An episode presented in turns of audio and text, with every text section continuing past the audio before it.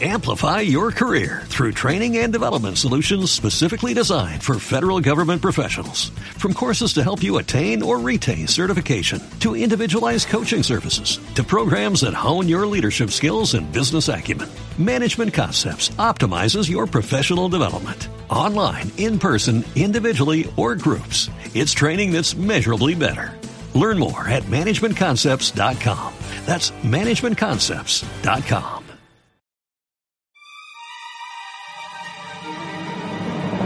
not sure he can run five miles. Oh, and um, yeah, I don't think he could run five miles either. But also, they keep confusing kilometers for miles, which I love. it's a 5K. And it's clear, like the kid is talking about kilometers, and the dad's like, I don't run kilometers, I only run miles like a man. I'm an American, goddammit. miles. None of those pansy ass kilometers. He just insists running his five miles on the wrong side of the road gets hit by oncoming traffic. America. God awful movie.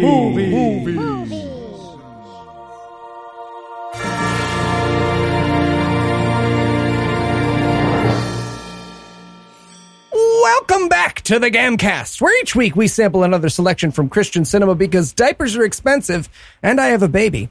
I'm your host, Eli Bosnick, and Noah and Heath are sitting somewhere doing something, but have no fear. I am not doing today's show alone. No, celebrating their 500th episode are none other than the two Exmos for Show Show. Two men so atheistic God no longer believes in them. Frank and Dan of the Thank God I'm Atheist podcast. Gentlemen, welcome and congratulations on 500 episodes. Thank you. Yeah. Oh yeah, this, th- we are celebrating not knowing when to quit.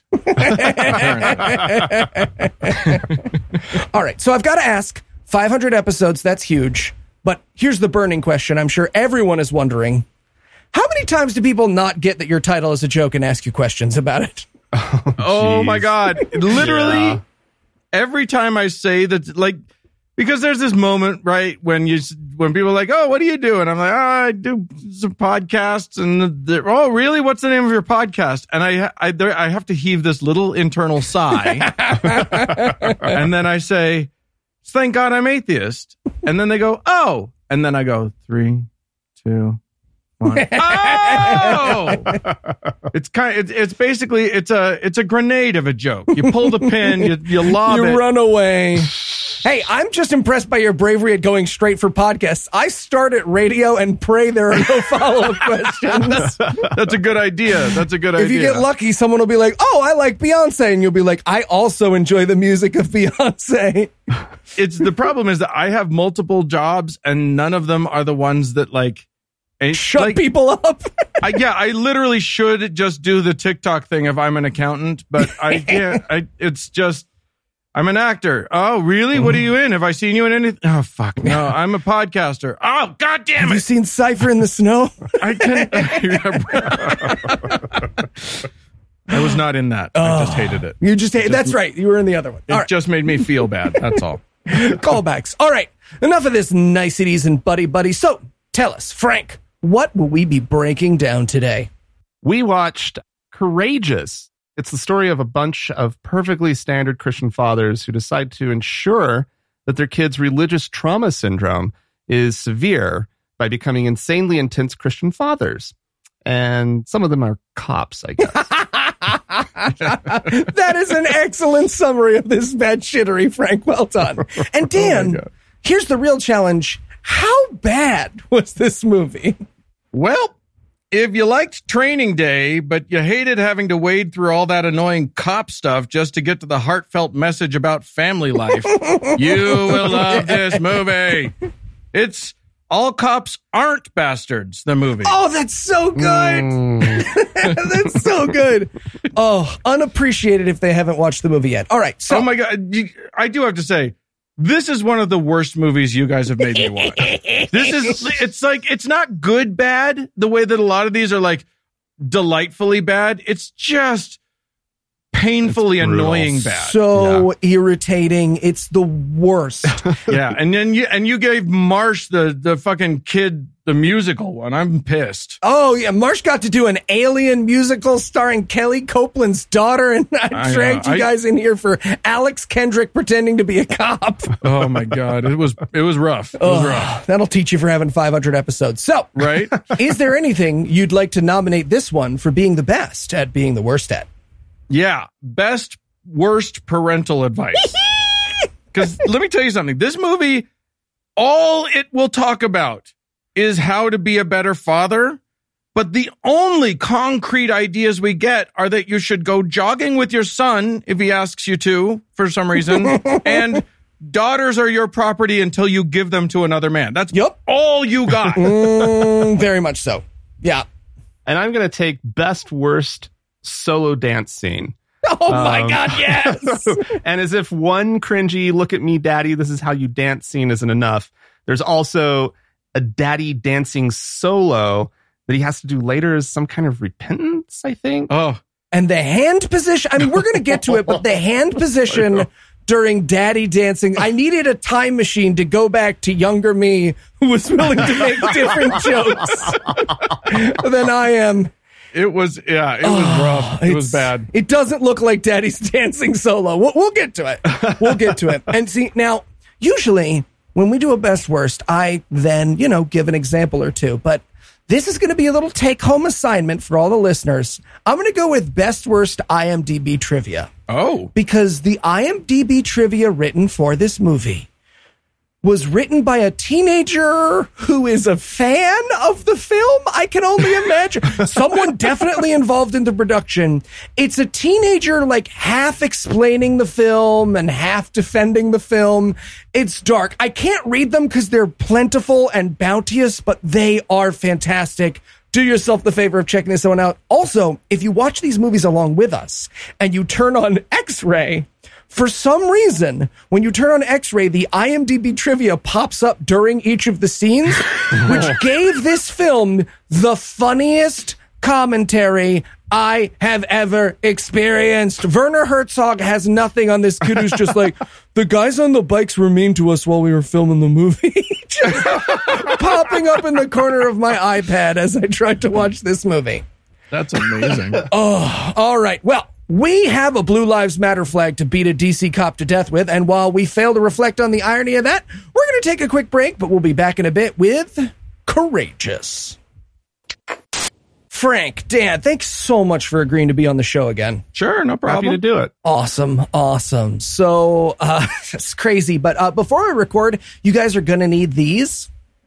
Is this is this a pith helmet? uh, is a machete Yeah, yeah. So when you sit in a tiny studio with me recording in the middle of the summer, I, I, I get a pretty serious case of swamp ass. So, Oh, like how serious? I, I mean, technically, my ass is protected land in Florida right now. Like legally, it's a whole thing. My ass in Florida. terrifying Yeah, Okay, but Eli, if your swamp ass is really that much of a problem, it is. It is. why don't you just try the Hello Tushy 3.0 modern bidet attachment? What's the Hello Tushy 3.0 modern bidet attachment? Well, obviously, it's a stylish, eco-friendly, refreshing little shower for your ass. Ooh, tell me more. Hello Tushy 3.0 cleans soggy butts like a champ, but it doesn't just stop there.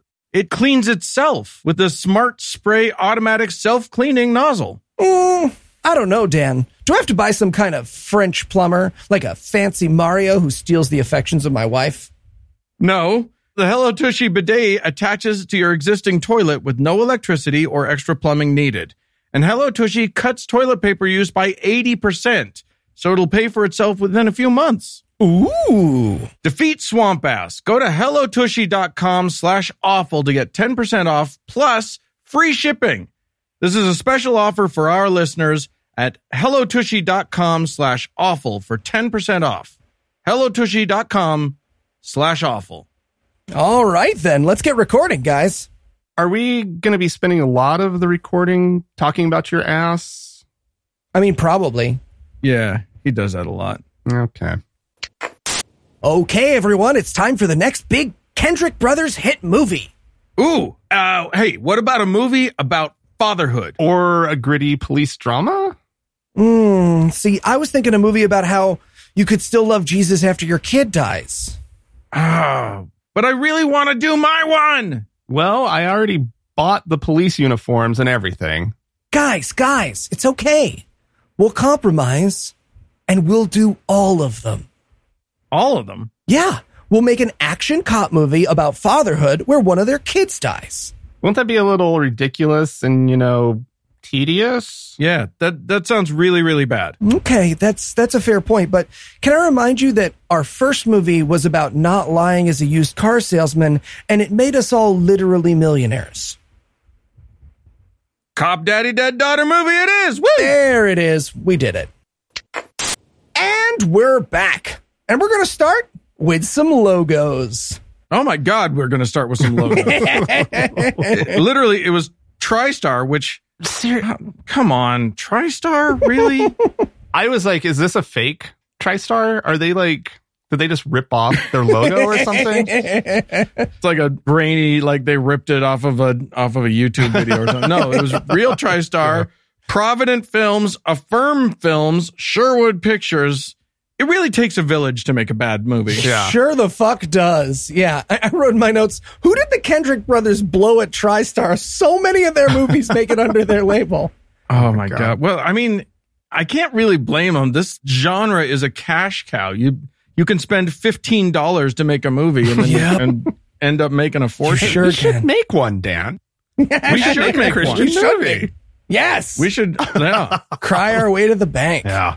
And so we're going to start out with a nice big action scene. There's a, a gentleman getting gas when what should happen but a a gangbanger steals his car. Yeah, but but I have to just touch on the fact that the contention that gets the guy away from the car. And first of all, by the way, we're instantly set up with the good black guy versus the bad black guy. Oh, yeah. Boy, are we? Like the good black guy in his suburban white dad outfit with his button down shirt tucked into his jeans with sensible tennis shoes versus the bad black guy who's a urban thug with a do rag and a muscle tank. Like, ooh, what's going to happen? Yeah, this is some quality work by the war- wardrobe department. I know exactly who these guys are based on stereotypes. Like it was just Yep, beautiful. exactly. Yeah. Exactly. But the other thing is that like the thing that gets good black guy away from his SUV is that there is apparently diarrhea all over his windshield. And I, A, how did he never notice this until now? He's finished pumping his gas, which we were privileged to watch five minutes of. And then he literally reaches his hand out of his car and touches whatever nasty Well. nastiness is on. Like, don't you don't have to touch it. Just go, Just get go the squeegee and wash Well, it. how is that not the first thing he did, right? when he got at the gas station is shit, I got to get this off my window. it's so yeah, much. Yeah, you could have been, you could have been doing that while you're pumping gas. What about that? It's so much. It's very clearly someone from props or set being like, "Oh, we need a little schmutz on the windshield," and someone like throwing a mustard sandwich at the windshield. Oh, my Like, God. Yeah, that'll show up on camera. Good job. We made a movie. So yeah, the gangbanger who, by the way, was hanging out by a car of his own. This movie is very unclear how crimes work, but he was hanging out by a car of his own. He's decided he wants good black suburban dad's car. Yeah. So he jumps in and starts to drive away and and good black guy immediately like hangs onto the window. He's pulled along behind him. I was like, dude, let it go. You have insurance. he Superman dives halfway into the vehicle through the window, the driver's side window, and is literally tugging with all of his might on the steering wheel. what as this guy is pulling away in his vehicle. If this had happened in real life, everyone involved in this would be dead by now. No oh, kidding. it's Yeah. it's so escalated and dangerous. So, and I, we can't describe how long this scene goes on. He's like holding on to the car, and the guy tries yanking the wheel, and he's running along behind him like a fucking Looney Tune for a second there, and he's pulling onto the window, and he grabs the guy, and they struggle, and finally they crash the car, and the gangbanger rolls out and runs away, and then white ladies stop to like help the good black guy, but Oh. not the bad black guy. And this is where we this is the first of many moments when we know for a fact that this movie is not related in any way to reality. Because if those karens had stopped at this and dialed 911, they very clearly would have just been yelling, a black man tried to steal another car, a car that another black man had very clearly already stolen. they would definitely be calling the cops on the on victim, everyone involved. on yeah. everyone involved for sure. but he doesn't take their help. He struggles and he opens the door and it turns out oh, his baby was in the car. Yeah, He's a hero. a baby that was been on mute the whole time. Well, okay, that's You know? the thing. Is it, we are supposed to retroactively go, oh, that's why he was so insistent about getting his car back. Except at no point did he go, hey, my baby is in this car. Look, I understand the grabbing onto the steering wheel and grabbing onto the guy now in the context of your baby's in the car. What I don't understand is like, no, I'm going to wrestle this car free from this gangbanger's hands, and then I'll explain that there's a child at risk in the situation. Well, and also, like I said before, he was very clearly attempting to crash the vehicle. Like this is this is hundred percent the wrong way to handle this situation. Yeah, this this is either a heroic attempt or an attempt at a late term abortion. It's one of those two things. Well, and as a non-parent, I'd never heard about these mute buttons for babies. Oh. Can, can can more babies get this feature? Like that's that's what my takeaway was. I will sign up. I'll tell you, I will sign up first. If they start offering them to the public, I will I will sign up for that shit earlier than a COVID vaccine, my friend. So now the cops are here asking him questions, and this is where Alex Kendrick first shows up. And I just want to say that one of the weird consequences of doing 307 episodes of this show is getting to watch Alex Kendrick get in shape because he's a movie star now. so, like, this is somewhere between the complete dumpiness of the first movie where he was a used car salesman and his most recent movie where he's in like human looking shape, where he's like, he's still dumpy, but he's, I made a million dollars off my last movie dumpy. You know what I'm saying I did not realize that this was the good version. That is frightening. I would because I looked at him and I was like, "Look, this guy is the director of the film. He's cast himself as the star of the film.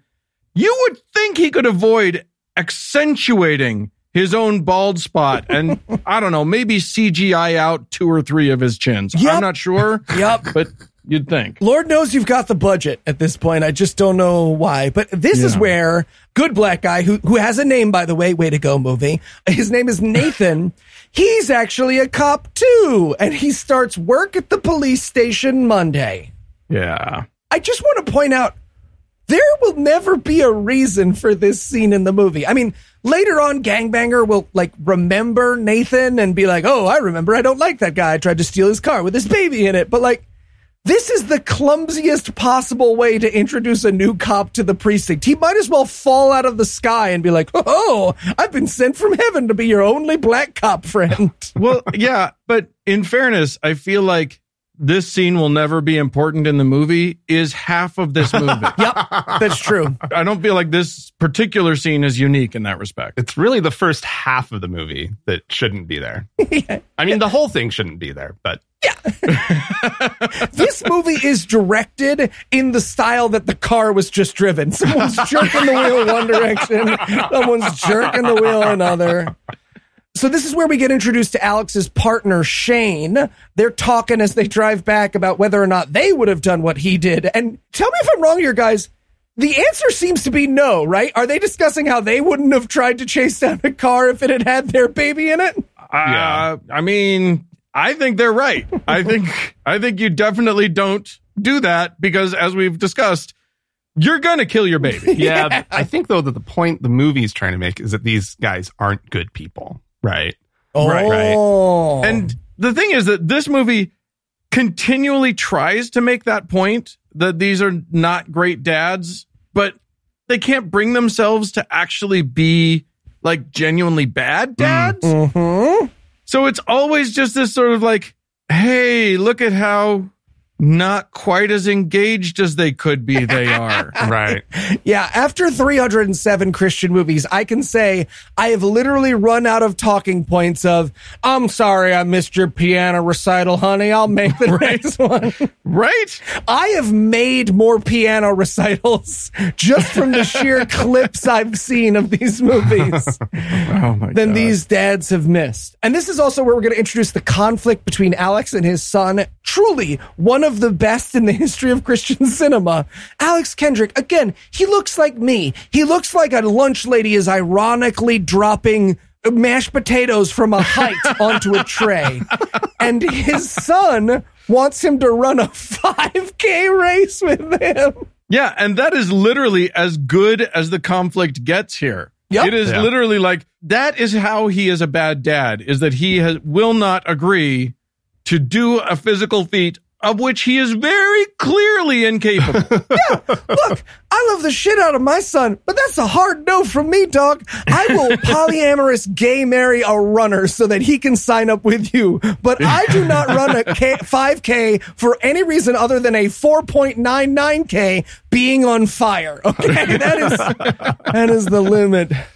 And he's like, well, I'm not running 5K with him. And the wife is like, I don't know. Can you do any other activity with him? And he's like, well, fine. I'll build a shed with him. And she's like, I meant something fun. And he's like, well, then I don't know what you want from me. And this is also where we're introduced to adorable little, definitely not going to die little girl. she may as well enter and exit every scene of this movie she's in singing, I like being alive. yeah, it's kind. It, it is kind of that. Conversely, the son may as well enter and exit every scene with "I'm grumpy and a teenager." Man. Absolutely, yeah. But she wants to go to a birthday party. Daddy says yes. And they're doing this weird attempt at family drama here in this scene where this teen son who just got knowed about his 5K sees that the daughter's allowed to go to a birthday party and does it like, oh, I'm a teen son, I'm cranky. But like, is he mad because the sister's allowed to go to birthday party, but his dad won't do an Olympic fucking event with him? It feels different to me. It just feels different. Well, and the dad lords it over the little girl about this Oh birthday God. party. She's like, "I'd like to go to the party," and he's like, "Well." Have you earned it by blah blah blah? Like, uh, have you done work that I approve of to earn the joy that it will bring you? Because you're eight now, so you know. I. I, I was just like, so the answer about going to another kid's birthday party might have been no. Yeah, right? Okay, that's fine. yeah, she's she's the good kid. Remember, you just give her what she wants. You Yeah. have. She's not the the shithead that you don't like. Yeah. So now we cut to the station the next morning and they're having cop homeroom. I don't know. This thing is in a lot of movies, so I assume it's real, but whatever that thing is that's cop homeroom, they're having cop homeroom. Yeah, and he's inviting everyone over for steaks and beer. These men, the men cops in this movie will spend so much fucking time together. And like, look, I know I'm a workaholic and I probably don't spend as much time as family as I should, but I have never spent as much time with anybody as these four cops will spend grilling and hanging out. right. Which is a thing that does not change after they resolve to be better fathers. By the way, they, they don't change that in the slightest. And I like when he's inviting everybody to his house, and then he leans over to the guy that I only know as Rookie. I'm impressed. I've noticed in your notes, Eli, that you seem to think that these guys all have names. Do they ever say any of their names? Incorrect. The only one whose name I learned was Nathan because I didn't want to keep calling him good black guy versus bad black guy, which is, I'm sure, what he was called in the script until this actor got his hands on it. Yeah, totally. Anyway, so he leans over to the rookie and he goes, "Hey, you you have no life. Come to the barbecue." And he's like, "I've got a life." And the guy goes, "Oh yeah, what are you doing on Saturday?" And I wanted the rookie to say, "I don't know, probably just not going to your shitty cookout, you dick." Staying home and yanking it. You happy? There. Gonna choke myself like the guy from Kung Fu. You happy? now we all know. And this is where the sheriff Ooh, yeah. Delivers the, uh, I'm gonna go ahead and say theme of the movie. Oh dear God. oh, and they hit it hard many times. It's bullshit. Well, yeah. He I just call him Sheriff Daddy because, like, because you know, Yep, he's a little bit of a daddy. absolutely. There's a whole, there is a definite like super leather. You know that this guy has a, a second life somewhere, and they hint at it in the movie. They totally Yeah. hint at it. Yeah, just Sheriff Daddy talking about daddies. Yeah. So what he repeats here is this very strange, very dog whistly right wing Mm. bad statistic that criminals and drug addicts all come from fatherless homes. And one, the way that those statistics are measured, even without accounting for income, is bad. Yeah. Because what they call fatherless, like, also includes like gay parents and happy couples and Right. polyamorous couples. They're just like, no, there's not one guy here. Too many penises in this building. So it's bad with that. But also, when you account for income, rich people with single parents do fine. What this movie is not saying is, it fucking sucks to be poor in this country, huh? Like poor Right. is like a vicious cycle. So instead, they're just going to use their dog whistling code for black people are bad dads, and that's why they do crimes. Yeah, it's based on nothing more than a racist stereotype that the right has been hitting super hard.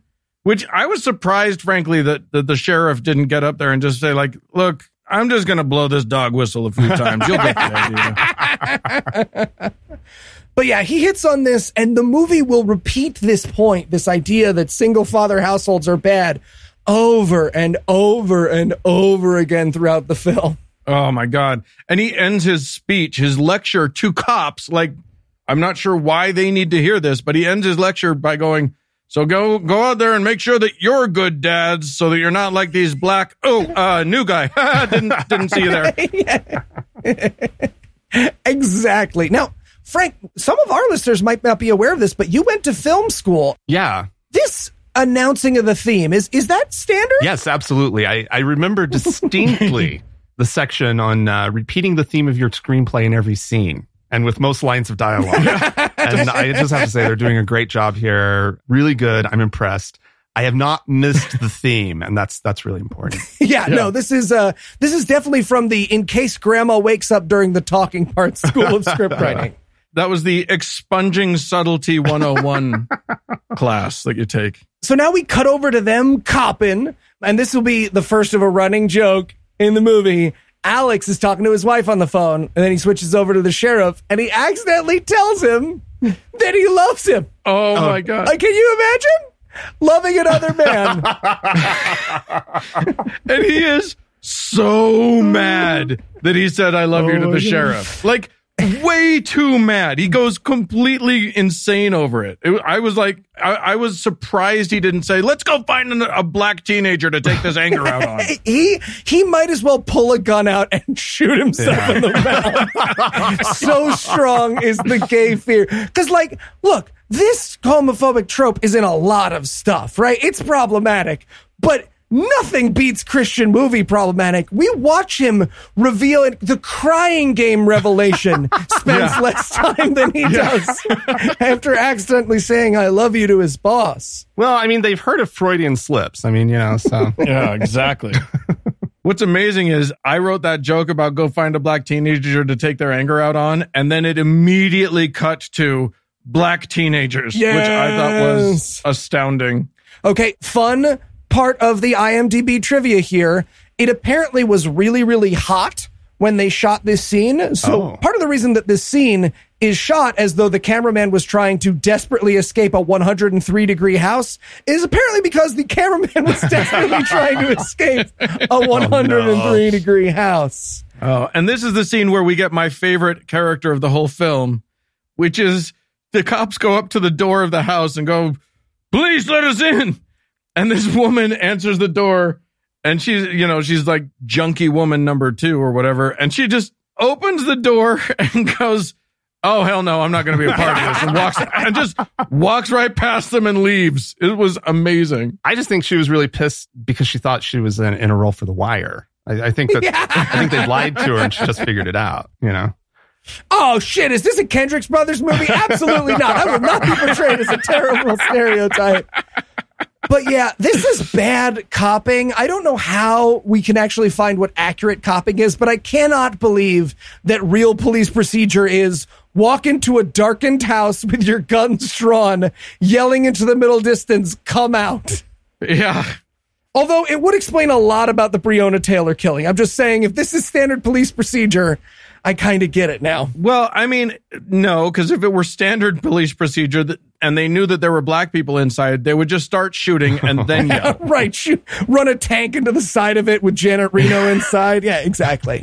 But the, the black guys escape out the back. Yeah. And now it's time for an Alex Kendrick chase scene. My friends, my friends. Oh my God. Alex Kendrick looks like someone did the tar drip experiment with a bag of marshmallow fluff.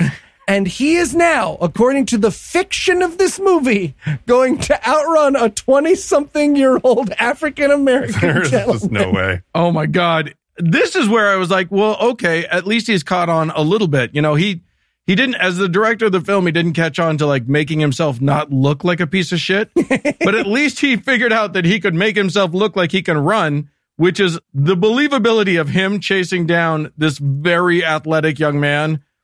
It's, it's zero. It is zero. Not so much. But yeah, they catch the youths. They shoot one of them with a taser. Again, fun IMDb fact. Uh, they tried lowering the voltage on this taser, but all that happened is the actor, Nathan, good black guy, shocked himself with the taser during the scene. Again, the IMDb trivia is priceless. Well, and the use Oh of the God. taser was like good policing as well. Like it was like he jumps out from around the corner. It's like surprise taser, zap. You know, like not sure that's how that goes down either.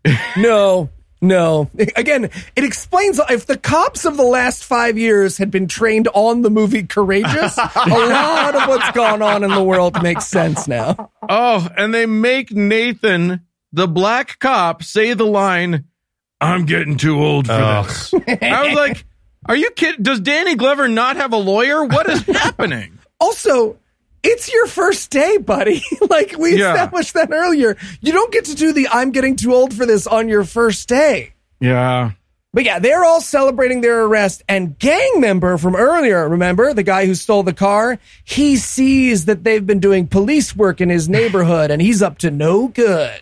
Yeah, and he does this like like he looks at him, he's kind of glaring, right? And he puts his little his fingers in like the shape of a, a gun, right?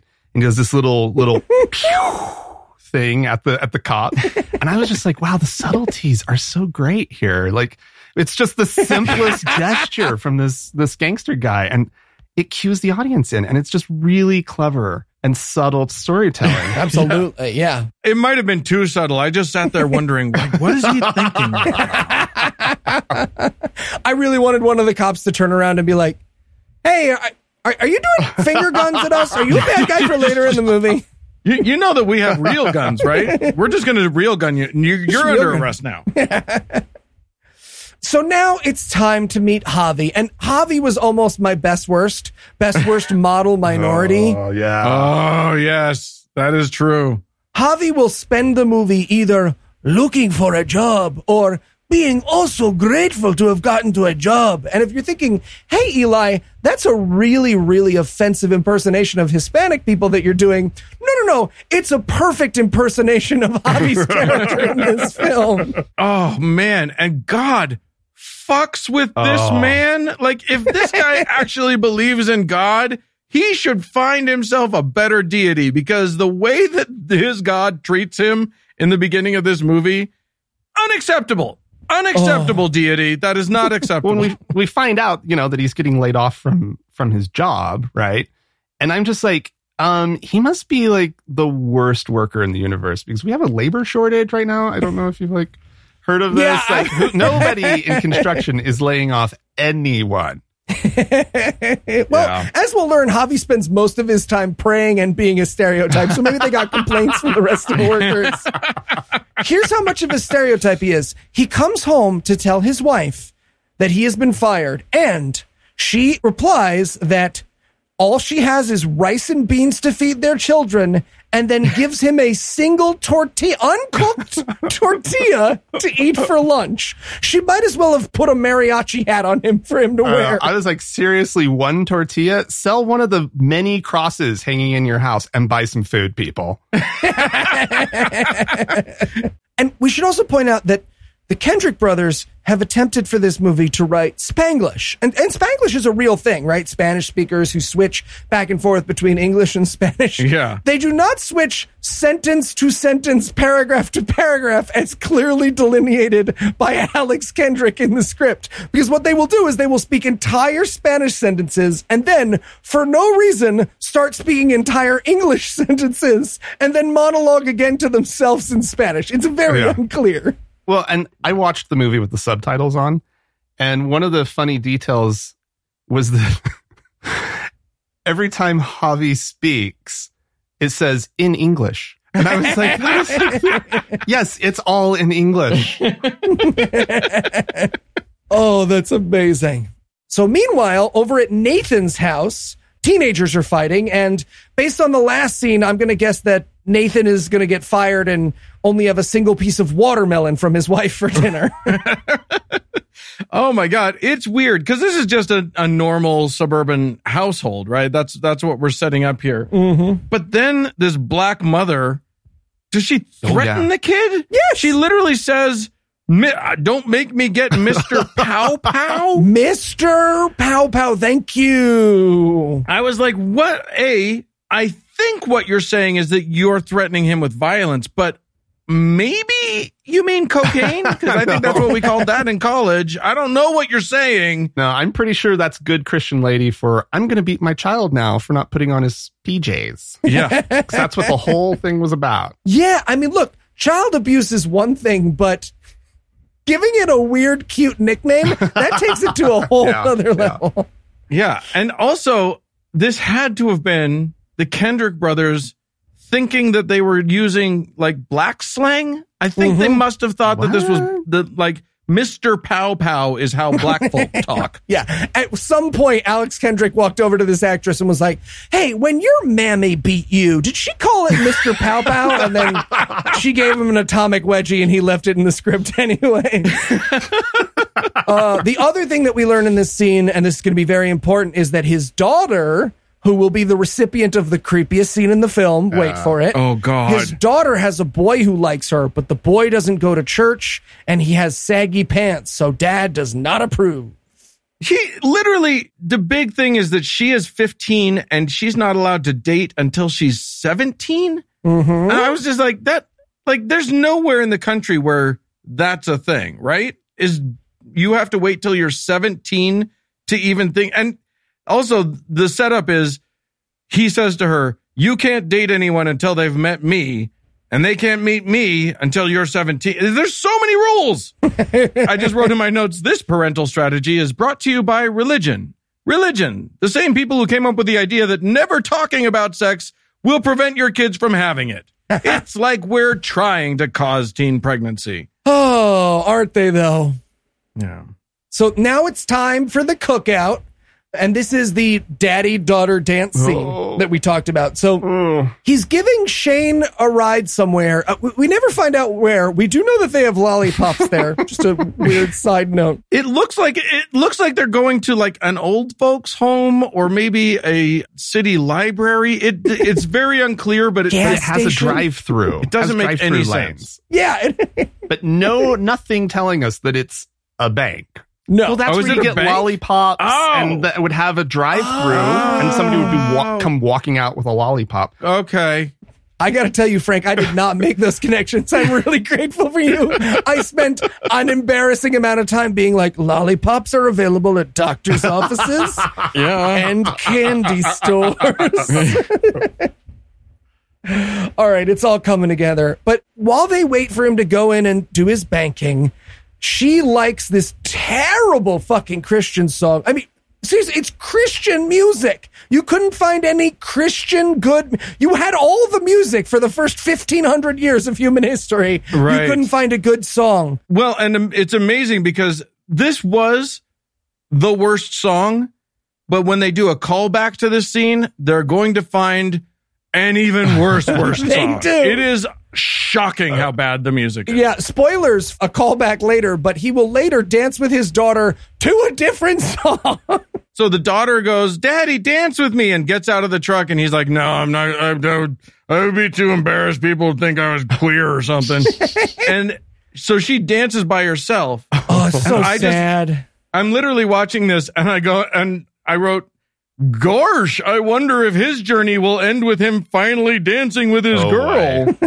I did not correctly predict how this would play out, but I was 100% positive that we would be like, it was just the most obvious thing that you could possibly do. Well, and the perv factor, the cringe, like Yes. it- there was there was something, and I'm not entirely sure what it is because a little girl dancing around and her dad watching shouldn't, on the surface, be pervy. There's nothing pervy about that, right? Right. But there was something so pervy about the way that she was dancing and the way that he was watching, and I was just like, I was like, this is not good. Yes. This is this is really gross, is- and Eli, I'm I'm mad at you right now. Yeah.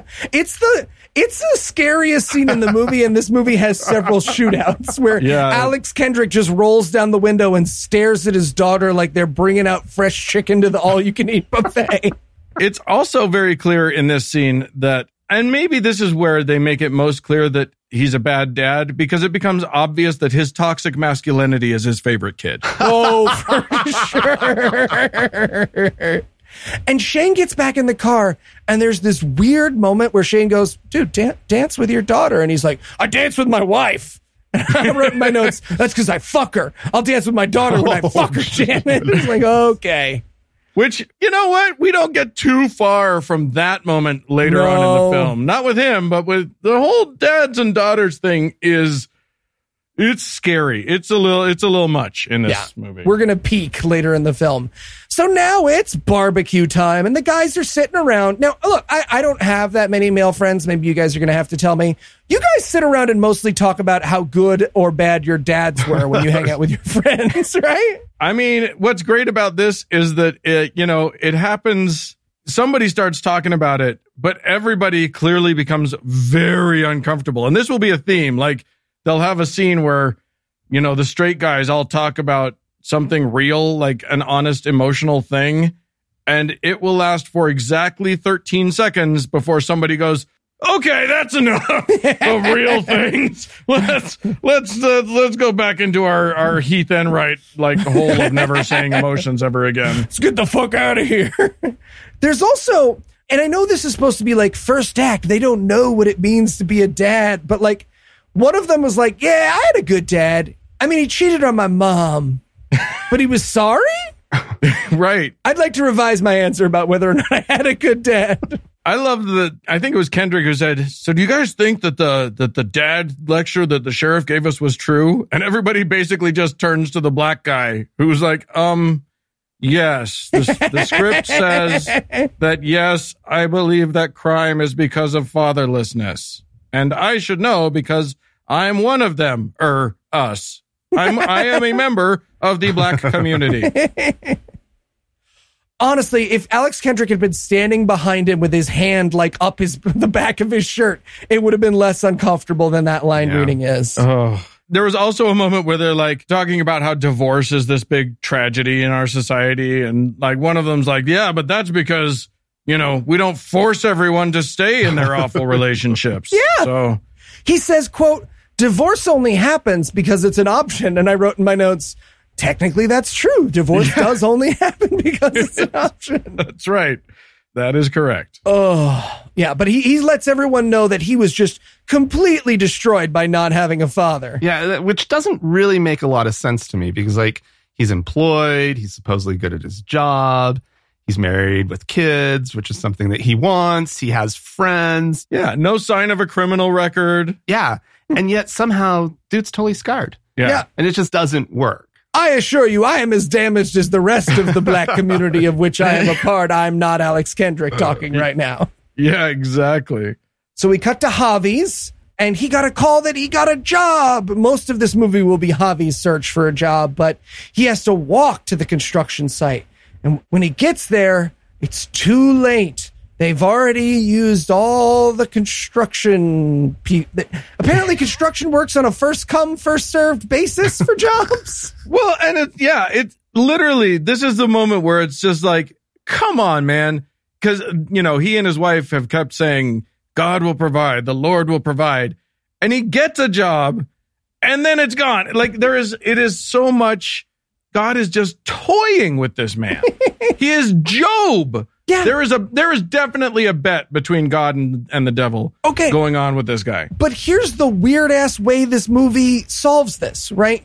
He's walking home, bitching at God in Spanish. This movie isn't racist.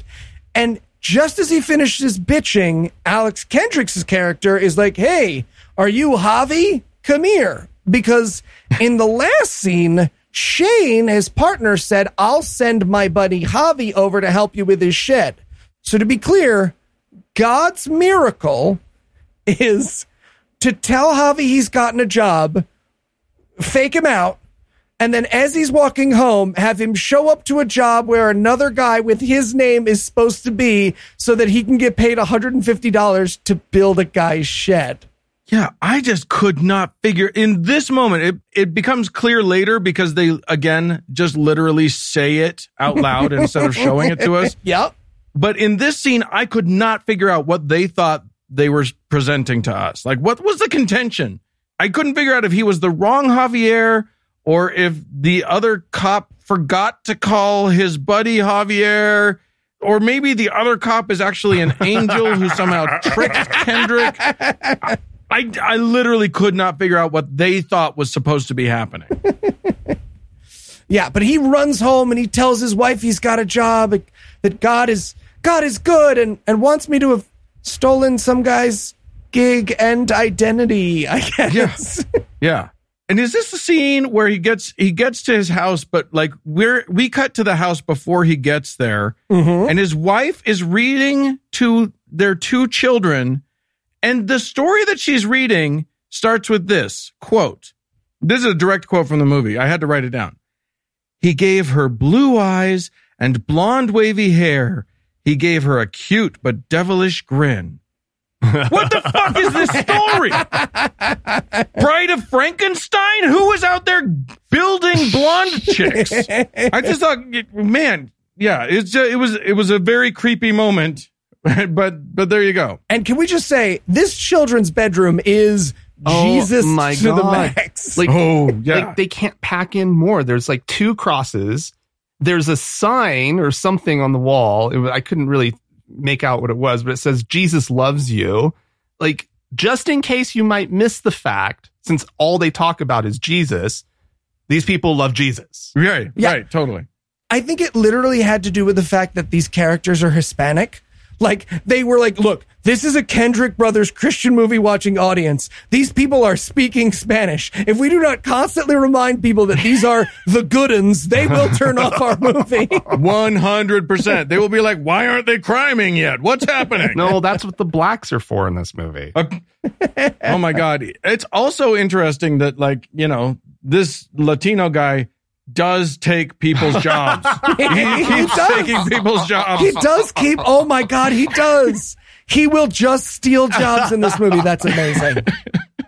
But you know what? Speaking of what the black people are up to, meanwhile, over in the ghetto, little G, this is the boy who's interested in Nathan's daughter. Remember, Nathan owns his daughter and his daughter's not allowed to date. So the boy who's interested in her, he is getting beat up to get into the gang. And look, I'm going to admit that I have a privileged childhood and not much exposure to gangs because a bunch of my notes were like, there's no way they actually beat you up to let you into a gang. But then I Googled it. Apparently, this is pretty standard for gangs. They beat you up. oh yeah they were totally jumping him in that is a that's a normal thing This seems like I have a notes for gang gangs. If you're listening, and I know you are huge fans of the pod, seems like a bad initiation process. Maybe come up with something gentler, a little sharing circle. what about a pillow fight? A that's pillow always fight, fun. Hazing, right?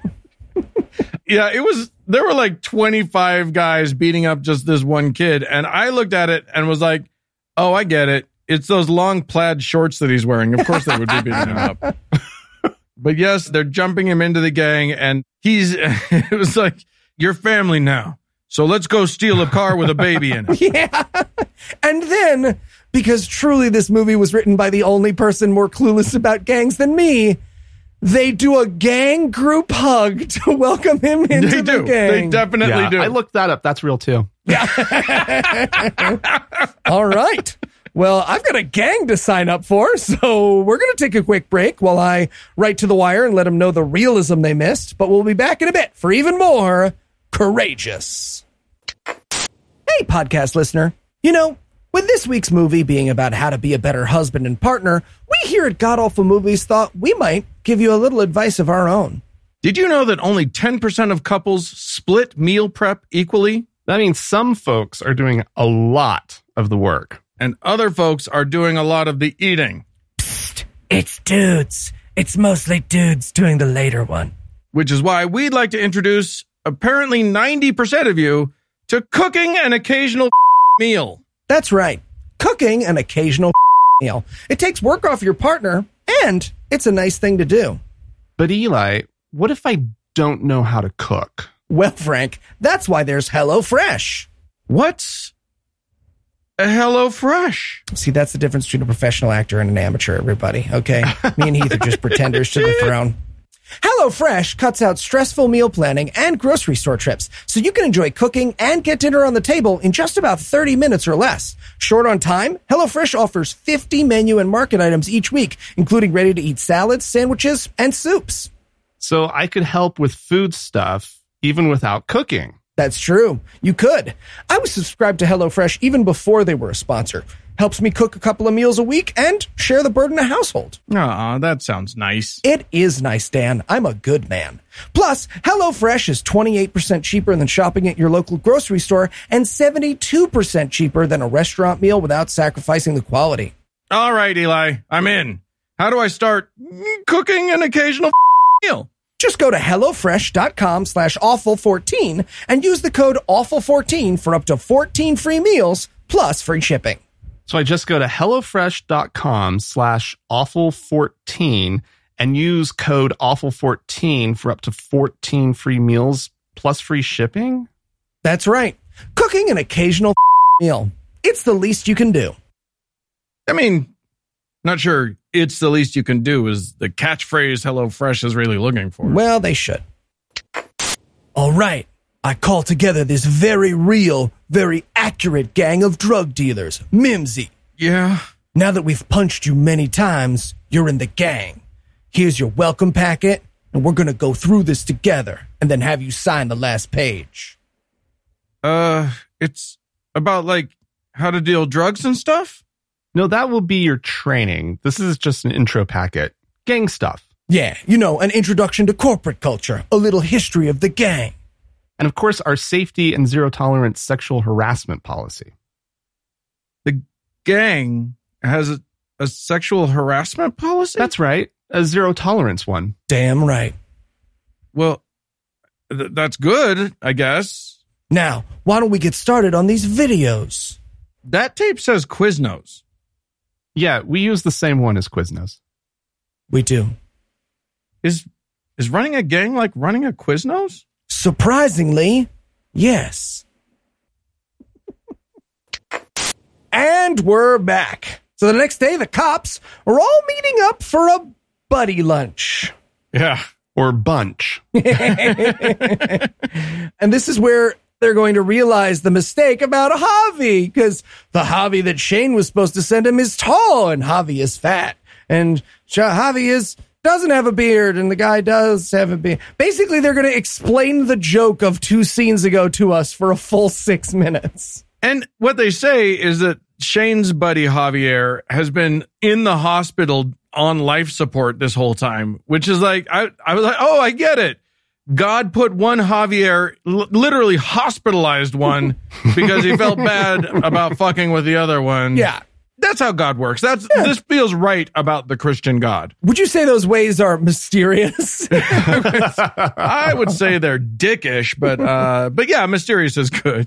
yeah. And I just wanted to point out that these guys are eating once again. Yeah, I was like, do restaurant sets cost less than police station sets? because like it's all food. It's Yeah, all it's- just them sitting around a table.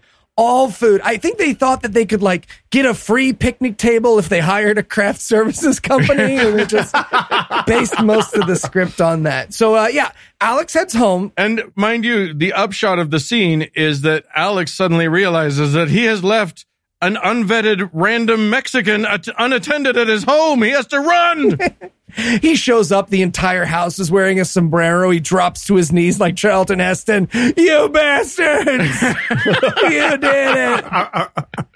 But yeah, so he heads home, and then we have the last scene again, but with Javi, which is like, Are you Javier? Yes. Were you supposed to work here? Yes. No. Eh, eh. oh my God. It is the worst who's on first ever. Also, apparently they've been working on this shed now for like seven weeks together. Seriously, like just buy one at Home Depot like a normal person at this point. no, he has he needs a handcrafted shed that takes six months and two men working on it. yeah. So meanwhile, guy who got jumped, little G, he's here to pick up Nathan's daughter. oh no. Yeah. And he's a totally believable new gang member in his yellow polo and nice jeans. Cause, you know, if they dressed him too urban, none of the Karens would care about his redemption story. It's as though the script is like, you never know which one is a gang member. I mean, it's the black one. Don't get us wrong. It's obviously Yeah. the black one, but they, they let gang members buy polo shirts. and he shows up. Remember, last time we saw this character, he was getting the absolute shit beat out of him by like 25 people. And his girlfriend, or wannabe girlfriend, is like, Hey, what happened to you? And he's like, Oh, I was just hanging out with some friends. And I wanted him to be like, Yeah, we were playing beat the shit out of me. Look at my car. I have a nice car. You see my nice car I got? yeah. And then Jade's dad, Nathan, comes out and is like, no, you can't date her, blah, blah, blah. And pulls this whole, basically just, you know, the kid's like, Hey, I just came to see if Jade wanted to go out to eat with me. And he's like, well, in this house, we believe in Jesus. So people with vaginas aren't allowed to think for themselves. So from now on, you go through me. It's it is the shitty dad nobody talks to my daughter without permission scene from the shitty dad's perspective. It's Yeah, he's impressive. he's the hero in this one. and what's amazing is I thought this was awful. I was I was appalled by this. I had no idea how much worse this was going to get. Oh, to say this is the mildest level of daughter ownership this character will display. Yeah. Oh, it's impressive. Yeah. They go hard. But yeah, little G, he is rightfully scared away. So meanwhile, back at Alex's place, he and Javier are having a heart to heart about how they don't trust the public school system. Well, yeah, I mean, this is how you know that Javier is a real Christian, right? Yeah. Like, why wouldn't he trust the education system that's going to give his kids a leg up in this country, you know, right? Like, Right. who could possibly want a good foundation in STEM, Right. When, you know? but instead, yes, he like a good Christian, he his wife is homeschooling the kids. well, and that's the thing is all that this movie talks about is like how desperate they are for Javi to have work. These kids are both of school age. If he sent his kids to school, his wife could also have a job. Right. But it is more important to this movie that he literally starve. Well, and his kids could have meals. Like Yeah. there's a there are resources for them that they're like, nah, fuck that. Jesus says don't. Yeah, Jesus says don't. There's also good news here. Alex has gotten him job at the thread factory The thread, he know, he's literally like, hey, you know that thread factory over on Clark? Oh, yeah, that famous thread factory. Why the fuck would I know about a thread factory? Like, does everybody just know all of the factories in this town? Don't you know all the factories within a 20 to 45 mile radius of your house? You must not be on a serious job hunt if you don't. Yeah, totally. But then a plot of a different movie interrupts this movie. Emily, little dancing daughter, she was hit by a drunk driver at a driving range. I don't oh fucking Oh know. God. She's dead. She's dead now. She's dead. It would have been 100% in character for God in this movie to have this guy tell Javier that he's going to get him a full time job and then be interrupted by his daughter dying and totally forget about it. And then Javi's left out in the cold again. But who shows up at the thread factory that day? The Javi from the other job who's just gotten out of the hospital.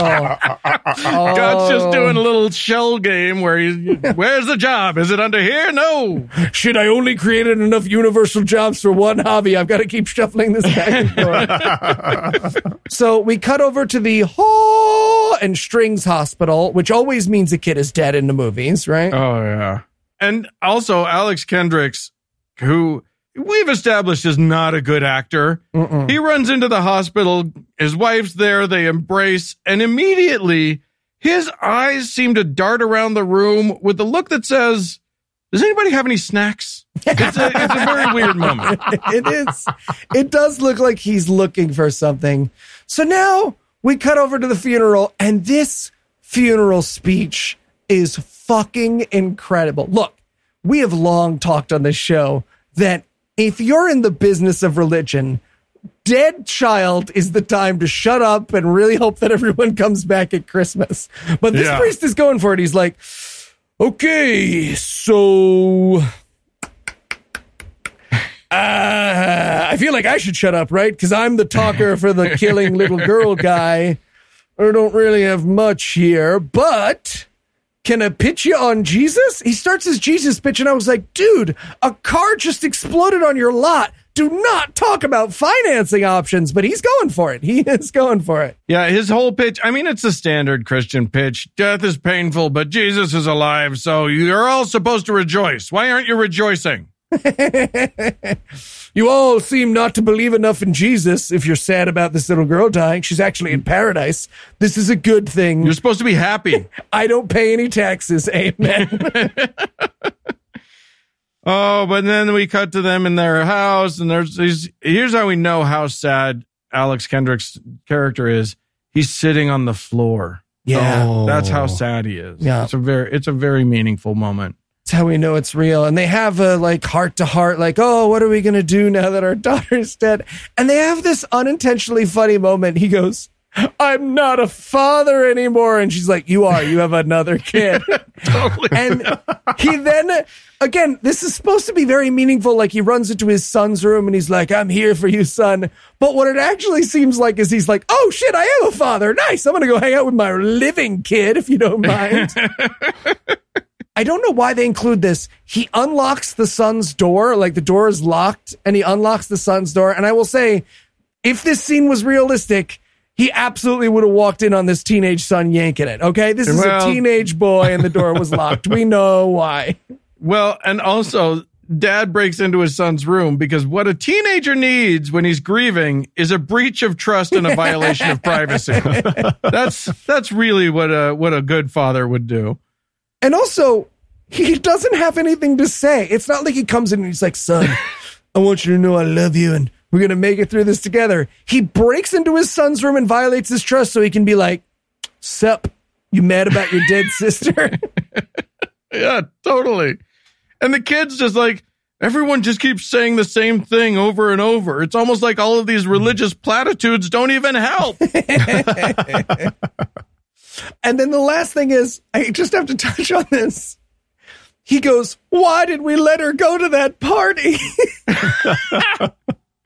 Yeah, because eight year old birthday parties are the devil. yeah, that's that's Yeah. what we've learned is not to let your kid you got a 70% chance of that shit ending in a drunk driving accident. That's Yep, just how those work. in a work. movie. yep, absolutely. So now we cut over to him meeting with the pastor to ask, you know, what the fuck? Yeah. and this scene, it's so careful, right? Because they're they're dealing with something that's a pretty universal experience, right? Not everyone loses a child, but everyone's experienced grief, and certainly everyone will experience grief. So this scene, he's just like, "So, Pastor, your um, your whole thing's bullshit. you got anything good for this?" Because it's literally your only job. And the pastor's like, uh, yeah, have you tried the natural process of grieving and then giving God the credit when you feel better? Yeah, that's a, that's basically it.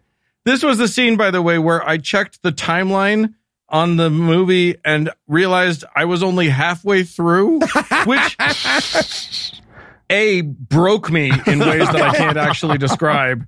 But also, I was like, wait, you look, if you're going to kill a kid, you do it in the first half, the first third of the movie or the last little bit of the movie. You never kill a, how do you kill a kid in the middle of the movie? That doesn't make any sense. Yeah, this movie will be about four or five other things before the end of this movie. This movie has literally no, i- it is six different movies and it keeps forgetting which one and going to the next thing. Well, and at this point in the movie, Dan, you're looking at the clock. I'm just going, where are the gangs?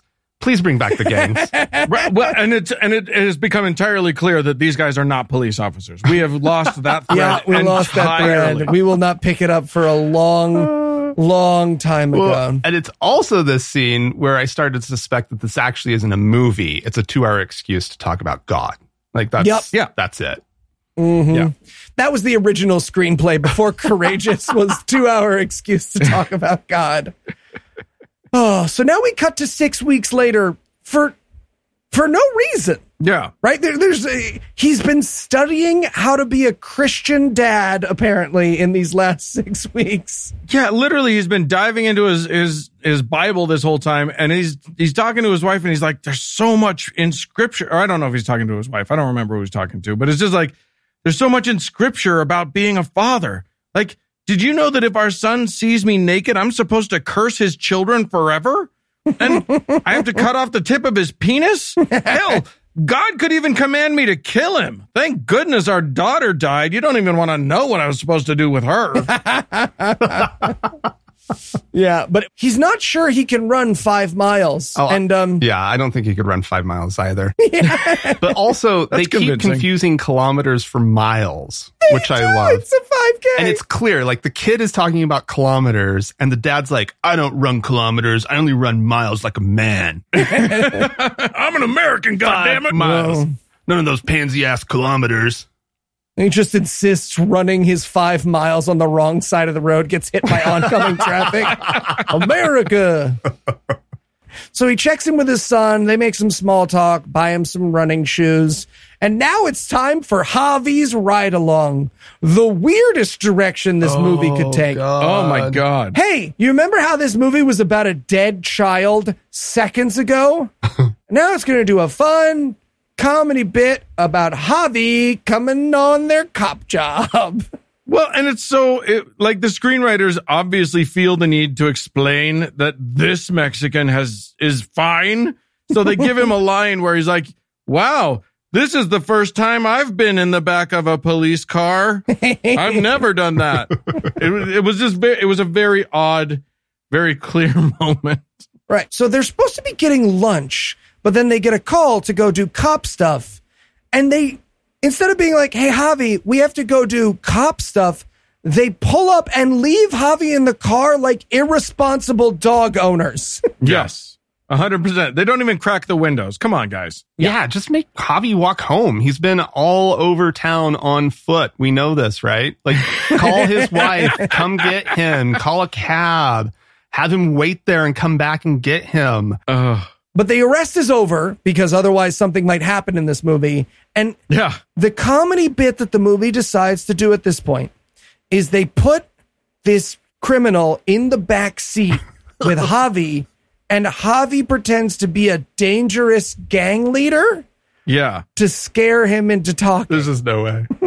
Yeah, it is. I mean, like literally, they put this six foot two wall of muscles into the back seat of a car with Javier, and they, you know, they do a setup beforehand. They're like, "Hey, we're gonna put you in here. If he threatens to hurt you, you just tell us because he's the most dangerous guy in the world." And they put this guy in. Yeah, he's gonna be terrified of Javier, who looks like a play school weeble wobble in a red polo shirt. it is not threatening. Yeah. I mean, this is also, look, it's a good comedy beat, credit where credit's due. It's also torture and illegal, but it's a good performance. yeah, literally, like they make it. You know, the, the setup is is cute and all, but they're putting a hardened, terrifying criminal in the back seat with their buddy. Yeah. What are they thinking? Yeah. So that night he's telling the family about how funny that was, how funny the last scene was, which No. again in in school they always they always teach you to to reflect on how funny the last scene was in your comedy, right? when I was like, nope, it wasn't funny. Sorry. yeah, li- it's literally the moment where where they're trying to convince the audience that what they just witnessed was acceptable. That it was good. this is also where they say that they've adopted Javi in a way. oh God, like a little mascot. yeah. it's it's just horrible. I wrote he's like a pet. Okay, Omni Man. Well, and and like they're sitting there, and the wife is like, "Oh, they're they're just so great." And they brought uh, Javi's wife brought over three meals, and I was like, "What was that? Like three tortillas?" I, I know her cooking, right? Sorry, the rice and beans was for the kids. You get a tortilla. and they have this weird moment. It doesn't really matter to the movie, but we have this weird moment where dad, Alex, is like, I think everything's going to be all right. And the brother's just like, I wish I'd been a better brother. And I wanted so badly for Alex to turn to him and be like, Dylan, you're bumming everyone out at dinner, okay? We're talking about my fun hate crimes I committed at work today. Yeah, it was lit. It was weird. They had the the moment started with with them basically being like, "Well, look, we're all basically over the daughter's death. See, look, we're fine." And then the kid ruins it. Yeah. Well, and seriously, he's a bad brother. He just needs to little, do a little brother research in the Bible. you know, I'm sure there's some good tips in there. I just like that they all crowd around the the kid. The family's crying, and then I, the Alex Kendrick's line is, "You're my son. Don't you ever forget that." You were worried that he was going to forget that you're his dad. yeah, it's a very weird thing. So the next day, Alex has gathered all his cop buddies together to tell them what the movie is about now. And the movie is about, guys, please correct me if I'm wrong on this. The movie is now about he has created a good dad resolution and he would like to sign it and have them hold him accountable to it. Yeah, we are deep into this movie, and it does turn out that this is the plot that they actually think their movie's about. But they hear about that, and instead of being like, hey, it's weird that you wrote a resolution for what kind of dad you want to be, instead of just being a good dad, they're like, holy shit, can we get in on this too? Right. To which his response is like, I don't know, man. This is heavy. This is some serious shit. I don't know if you're ready for this shit. Yeah, I wrote in my notes, no, this is mine. I printed it out on fucking OAX board and I fucking mean it. And it's amazing. We never see anything that's on this piece of paper. They never make it clear to us what the resolution to make you a good dad actually is. It's just this mystery paper that, that they have. So now we cut over to Nathan's house. He's telling his wife that he wants to sign the parenting pledge, and she's like, Oh, that's a great idea, but we should do it in a fancier and much more public way. Oh, she is into it. She is like, no, you are not going to sign just this thing. We are going to print it. We are going to have it done on a print. We're going to have a professional printer do it. It's going to be framed and hung on the wall. And you're going to have to have a ceremony wearing robes, surrounded by candlelight and Gregorian chant. Everybody knows that's how you do this stuff. Yeah. yeah, it is really weird that she knows about these resolutions, these father resolutions, right? And like, there's clearly ways to do it. They must be on parchment. They must hang on the wall. Yeah. She's she's got the real legal work on how to officially do Yeah. a She's like, bad can, dad. we, can we get papyrus for this? Is that a thing that we could do? Can we chisel it into stone? So the next day, he's having a chat with Rookie Cop. Remember Rookie Cop? He was Oh a rookie, and they were mad at him. And turns out he's already a father. He's a deadbeat dad. and he asked for an abortion. Yeah. So Yeah. like, he is the worst. Yeah. And also earlier in the film, he was the one who was like, Hey, not everybody believes in Jesus. He didn't say he didn't, but like, I think we're supposed to believe that he's the bad one. Yeah. He might be an atheist. You never know. Now, seriously, he's a piece of shit. I think this kid's better off, right? Without Yeah. him. Yeah. Definitely. exactly. Definitely better off without him. But of course, you know, when you find out that a close friend of yours has abandoned a child and provided no support to that child's mother, mm. that's the time to pitch them to change their religion to yours. Yeah. A hundred percent. which is exactly what Nathan does. We also get some problem of evil here, right? Where he's like, God's gonna, you and I are gonna stand in front of God and God's gonna do what good judges do. And I wrote in my notes, send people to burn in fire forever? Because I don't know any good judges that do that. Yeah. Most good judges will realize that there is a limit to how long someone needs to be punished for pretty much anything. And they have this great moment where Rookie, Rookie's like, well, you know, I'm a good person. And he's like, well, let me put it to you this way. If someone murdered your mother, Oh, God, would it be okay for the judge to let him go free because he was a good person? And one, that's not how that works. But also, judges do actually take into consideration the good stuff you do all the time. That's like a Yeah. major element of what judges are there for. I mean, for white guys. Well, yeah, sure. I mean, it's, it's true. Maybe Nathan doesn't understand that because he's a person of color.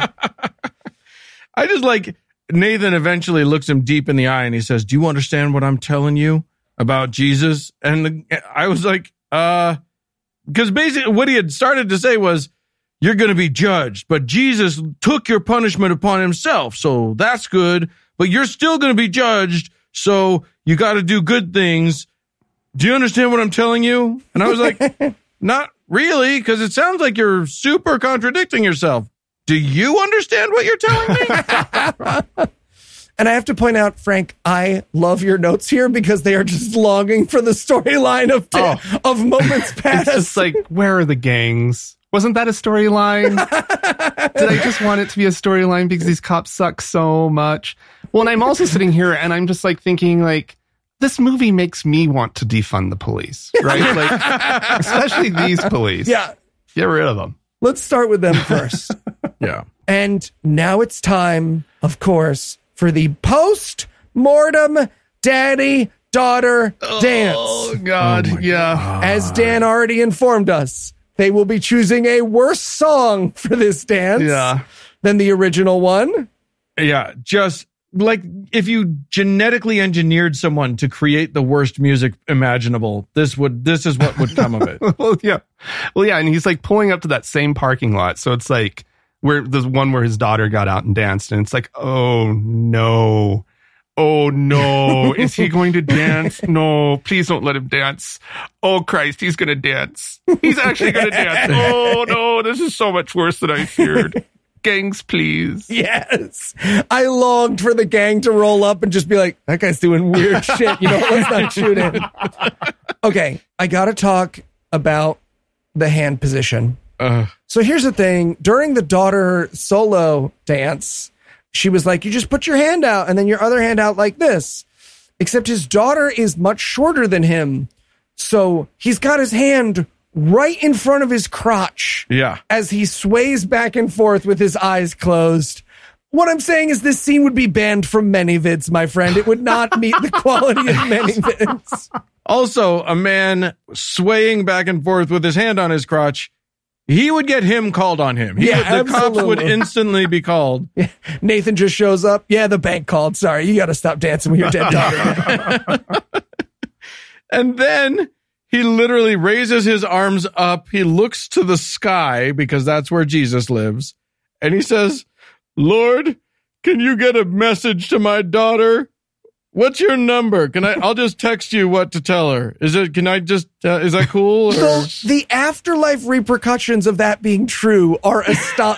Hello, Kelly, or whatever the fuck your name is. I know you're dead and eight, but your dad wants you to know he went to that gas station parking lot and he danced to a fucking, fucking Newsboys record for you. yeah. Anyways, I'll let you get back to your forever in paradise. Yeah, exactly. And what's nice is we cut to the clouds tenderly agreeing to send her the message. I wanted them to form like a thumbs up emoji for him. oh, Or just nod gently at him. yeah. So we get a, a quick scene of Javi getting ready. And I only point out this scene because Javi is like never worn a suit before. And he says, he looks into the mirror and he says, I feel like a rich man. Except he is wearing the cheapest thing they Oh could offer God. you at the dumpster behind Men's Warehouse. Uh. It is literally, and let me tell you something. No man in the history of fashion ever went out and got his first suit and chose a butter yellow button down shirt to go with it. Like, th- You choose your crisp white shirt, period. That is how you do it. oh, and also his wife like says something, just says, Oh, we're, we're finally doing okay. And he, he's like, shut up, shut up. You're going to make me cry in front of the kids. yes, I- it's, it's very clear. A good father would never let his children see him cry. He has three emotions happy, angry, and drinking alone. You got that? Three. yeah, it's such a weird moment ruiner because he's like, "Don't make me cry in front of the children." And I want to be like, "I will belt you in the mouth while we're killing this moment." so now we cut to the weird ceremony they invented. Oh. And they've got a guy who apparently attends these all the times. He's like, ah, yes, one of those fatherhood resolution ceremonies. And this is, okay, what they have done. We will never see what was on that paper. I assume that they read it because what they've done is they've taken the wedding vows. Yeah. It feels like a wedding. It's Yeah, 100% it's really a wedding. weird. Yeah. And they've inserted all the jingoistic bullshit that I have to keep a straight face during during all cultures, during all ceremonies, right? They got protect and serve. They've got I'll Oh, die God, for you yeah. like Jesus died for me. As for me and my house, we will serve the Lord. It's like every stupid thing a man says, the pledge. Yeah. I mean, Yeah. they're clearly marrying Jesus here, right? Like, Yeah, like it's a it's a mar- it's a Jesus marrying ceremony. I didn't know that those existed, but that's clearly what this is. Four adult men are marrying Jesus, clearly not in a gay way. Yeah. and yet telling Sheriff Daddy that you love him is somehow wrong. Like, I don't, I don't get this. Makes no sense. This movie needs to pick a side. And they keep cutting to each of these guys saying a different thing. And Alex Kendrick at one point is like, I will teach my son to love God with all his heart and turn my back on him forever if he should prove to be gay, trans, or liberal. Yeah, and then, okay, then the guy who's the head of it is like, I have a warning for each of you. And I was like, oh, please be part of the gang. Right? He's just like, I pulls out double Uzis. Never fuck with the Sixth Street Blues. but no, his warning is that now that they've made this promise to be good dads to God, God will be mad extra at them if they suck. yeah. He also, he also at one point said, you will need courage, courage, courage. He said it three times in the hopes that we would finally understand that the title of this movie isn't about being a cop. Oh, absolutely. All right. Well, this movie that was about cops and a dead kid is now about dad pledges. So let me see if I can give Act 3 the hard sell here. Will these cops dad the way Jesus wants them to? Will one of them propose to his daughter? What did the casting posts for the gang members look like? And is there a way to obtain them? Find out the answers to these questions and more when we return for the insanely hybrid conclusion of Courageous. I am so sorry about spilling that on you, Frank. It's fine. I just, do you, do you have a change of clothes? yeah, you are so Yeah, I, I'm sure Noah and Heath have plenty of stuff around here. I, oh, how about this? It's a Heath t-shirt, uh, and it says, not on this buffet table. Is that a reference to something? I'm honestly not sure because because it could be a, an 80s show he likes, but sometimes he eats a big thing and they give him a shirt when he does it. So, uh, could be that. Uh, oh, oh, how about this? You can have one of Noah's old man tank tops. Where did he get these? Oh, uh, he gets them from the dumpster behind the CVS. I guess the plastic from the bag sometimes leaches into the fabric, so they're not good anymore. Yeah, I can see that. Eli, have you considered upping your men's basic game with cuts? What's cuts? Oh, they've taken the classic men's fashion staple, the plain tee, and refined it, combining premium quality with a minimalistic aesthetic. See? Ooh, that does look nice on you. Yeah, or try the wrinkle free PYCA Polo, a design that keeps you fitted for the office, on the go, or even a casual date night. Oh, that looks good too. Each piece of clothing is designed with custom engineered fabric, expertly graded for the perfect fit, arming you for every challenge and opportunity. But Dan, is it just a lifestyle or perhaps just clothing?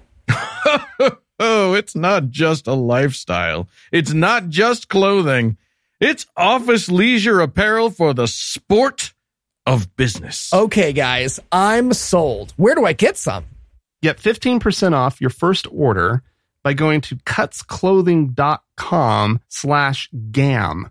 That's cutsclothing.com slash gam for 15% off the only shirt worth wearing. Awesome, guys. Sorry I don't have any here. So, what about your clothes?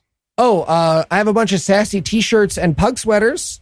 I'll take a pug sweater, I guess. Nice. It'll look good on you. Yeah. hey, Frank, Dan, Yes. Yes, Eli? you know, this week's movie has got me thinking. Now that I'm a dad, about the kind of dad I want to be. Jesus. So I wrote this pledge. Um, it's from my heart, you know, and I was just thinking maybe we could all sign it together. Yeah, I'm not a father, though. Yeah, neither am I. Well, you know, guys, just in case we could no, sign it that's not going to happen. It's very unlikely. Extremely unlikely. today. I pledge oh. Okay, he's going anyway. to be the kind of father I want to be. In my house, we will have tissues, not just toilet paper, because it's weird to ask people to go into your bathroom when they want to blow their nose. We will figure out the tip in my home by moving the dot over, doubling, and then rounding up. okay, well, that's a good one at least. If we enjoy a television show, we will spend a maximum of two minutes talking about it to people who have never seen that show. And that show will never be supernatural. What's wrong with Supernatural? No, he watched some on a plane and he's been on a kick. When we play video games with a child in my house, we will let them win the first time. And then we will beat them all subsequent times after that. And above all, we will never, ever zip line. What's wrong with ziplining? No, he doesn't talk about I don't it. want to talk about it. And we're back. And we're going to cut to that evening where Rookie is writing that lady he knocked up a letter. Oh my god. I was just like, uh, lady, get a restraining order. Right? Right. 100%. That's what they're for. He sends her like a check, right? He sends her a mm-hmm. $500 check, and I'm like, send the money back. It comes with major strings attached. like, get out of this. I was just imagining that the letter was like, Dear Amanda, remember when we fucked that one time? Can you send nudes? anyway, how's your kid? How's your kid? Is she all messed up? I heard she's all ruined. Is she on heroin yet? Earlier in the movie, we proposed. And judging by her, the ex's uniform that she is wearing when she gets his letter, I, I couldn't figure out what it was. She was, is she a housekeeper at a grocery store?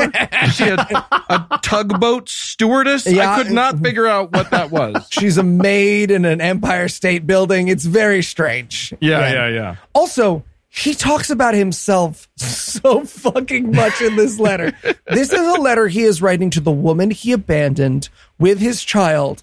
And he's like, Hey, how am I doing? You're probably wondering.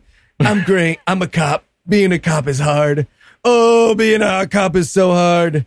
I'm dating God now. Anyways, being a cop is hard. If you'd like to let me back into my daughter's life now that I've literally skipped the most difficult parts and left you financially bereft, here is the down payment on a jet ski. I'm your daughter's dad again. Yeah. Is it, and what I know that they love this narrative that Christianity turns you into some amazing person, but I promise you, no man in history has ever converted to Jesus and then voluntarily just started paying child support. yep. Yep. I was going to say no man has ever voluntarily started paying child support, but the Jesus thing is true too. Yeah. It was literally just it, the letter's like, I just want to be a part of her life, you know, for like six months maybe. Then it'll all feel super weird and burdensome and I'll probably bail. That's his postscript. And so now Nathan is visiting his dad. And here's what they're trying to do, right? And Frank, I'm sure they taught you this in film school. Hmm. They're trying to do that thing where it's a shot, reverse shot, and in the reverse shot, you realize they're talking to a grave. Oh, yeah. But they're too stupid to realize that you don't have the character look down because then either it's a grave or your dad is a little person, which would arguably be a fucking amazing twist. you might as well. Yeah. Like I, I mean, the, none of the movie has really made any sense before. You might as well. I just like that he's talking to a headstone, but he's prepared a written statement. Dude, I'm pretty sure your dead dad won't care if you bumble around a little bit getting to the point. Yeah. Was it your dad's going to interrupt you as you read to his grave? Dad, let me get through this, okay? he also, and I, I see that uh, there's some agreement in our notes here. He also strongly hints to his dead dad that he might be in hell. Yeah, a hundred. Dear dead father, you sucked. Jesus is probably going to send you to hell. Yep, glad I came. Glad I came. Good job. Good game, everybody. He says, I hope you accepted Jesus, in which case I'll get to see you face to face in heaven. And if not, oh well. Like it's just Oh, a weird moment. Ugh. so Alex runs with his son. We have a moment where him and his son do some bonding. According to the IMDb trivia, this scene was improvised in between takes. Wow. By the way, Alex Kendrick's sweat marks, you know, it's it's that thing where, you know, the wardrobe has gone with a spray bottle and sprayed his around his neck with sweat or whatever. There is zero chance that if that man was actually sweating that much, that he wouldn't also have significant underboob sweat. Yeah, absolutely. Yeah, the underboob CGI team that had to remove the underboob sweat, 90% of this film's budget. Yeah. All right. Now, maybe you're thinking to yourself, okay, this movie has had three plots so far, but could it have another? Well, good luck because Javi has been called into his boss's office at the thread factory. He's being offered he's being offered a promotion, but only if he's willing to lie about how much thread comes in. Yeah. It was literally like the most obvious quote integrity test you can imagine, but they're playing it up like it's super real, blah, blah, blah.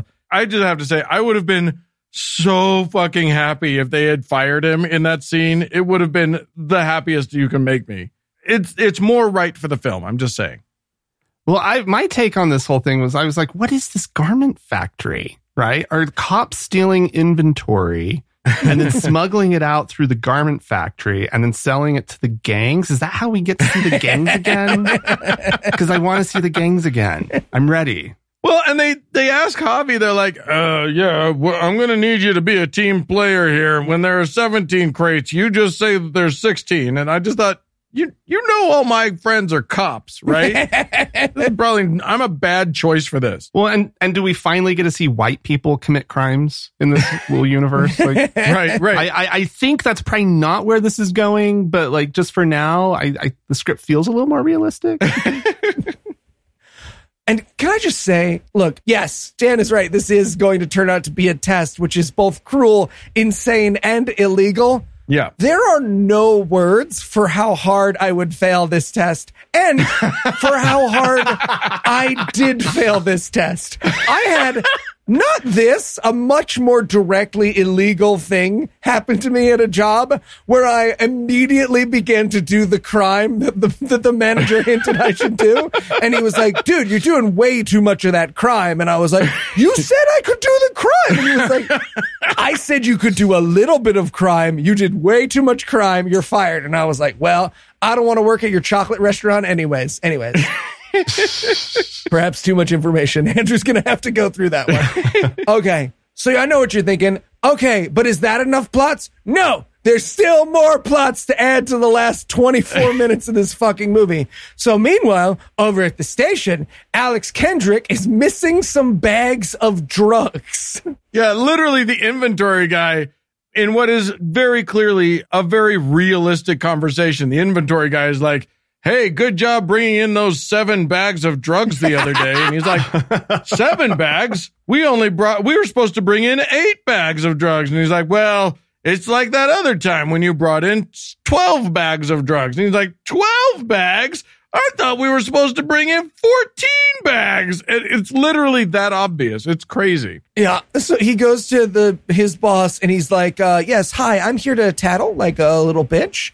And his chief is like, "You, sure you want to tattle like a little bitch?" And he's like, "Yeah, it's a Christian movie, so I'm gonna tattle like a little bitch." Yeah, this goes really well for cops all the time, right? Yeah, yeah. That's what we do, isn't it? Yeah. If there's anything we know cops are known for, it's holding their fellow officers responsible. Right, exactly. I literally, I couldn't believe it. We literally two scandals in two scenes.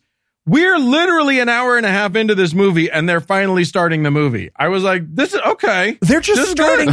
ra- it's like they were starting a Marvel universe, right? If this had just ended and they'd expanded out, Yeah. you know, Javi and the uni- the multiverse of madness, okay, I would have understood. So meanwhile, over at Javi's house, his wife is telling him not to be a little bitch in what is one of my favorite scenes of the movie.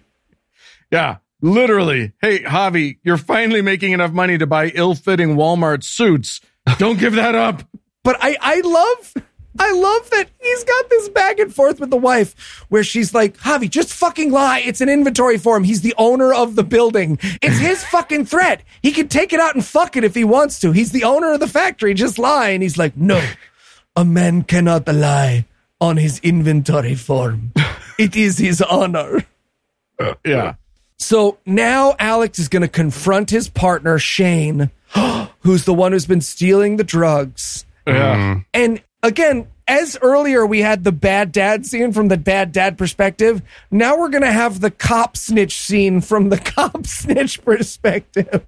Oh my god. And and how clear is it, by the way, that what he's really mad about is that Shane didn't even offer to let him get his beak wet. Right? This is a very obvious. I yeah, we're gonna turn you in because, dude, hook a guy up. Yeah. There's a code. Well, and like I, I'm sorry, like this scene, I was like, you know, this is cops holding each other accountable. Like, I, I actually can't make fun of that. That's how it should be, right? Yeah. Like, I've, I've, I've got nothing to say to mock that at all. Like, it's good, well done. But again, reason number 23 why this movie is not even related to reality. yeah, well, fair enough. But sure enough, Javi heads into the factory and he tells the boss, I'm afraid I just can't do that. And the boss has this like, May I shake your hand? You Yeah. passed my incredibly dickish test. Yeah. oh my god. oh, Javi, you do not want to work for this guy, right? Like this bullshit test. It's kind of management style that creates really toxic work environments. He's starting out on a lie. Yeah. Also, a well-run company would have the proper controls and checks in place that they wouldn't have to trust you. Yeah. An employee should never be put in that kind of position. Run, Javi, run. These are bad managers and most likely Christians. Yeah. And also, is this like Willy Wonka? Is Javi about to win the garment factory? Yes. Yeah, he's about to be. Pro- they put him through like this emotional torture so that he's a shift manager position. They're like, all right, Javi, an extra dollar twenty five an hour, and people will call out on you in, in two days' notice. Enjoy.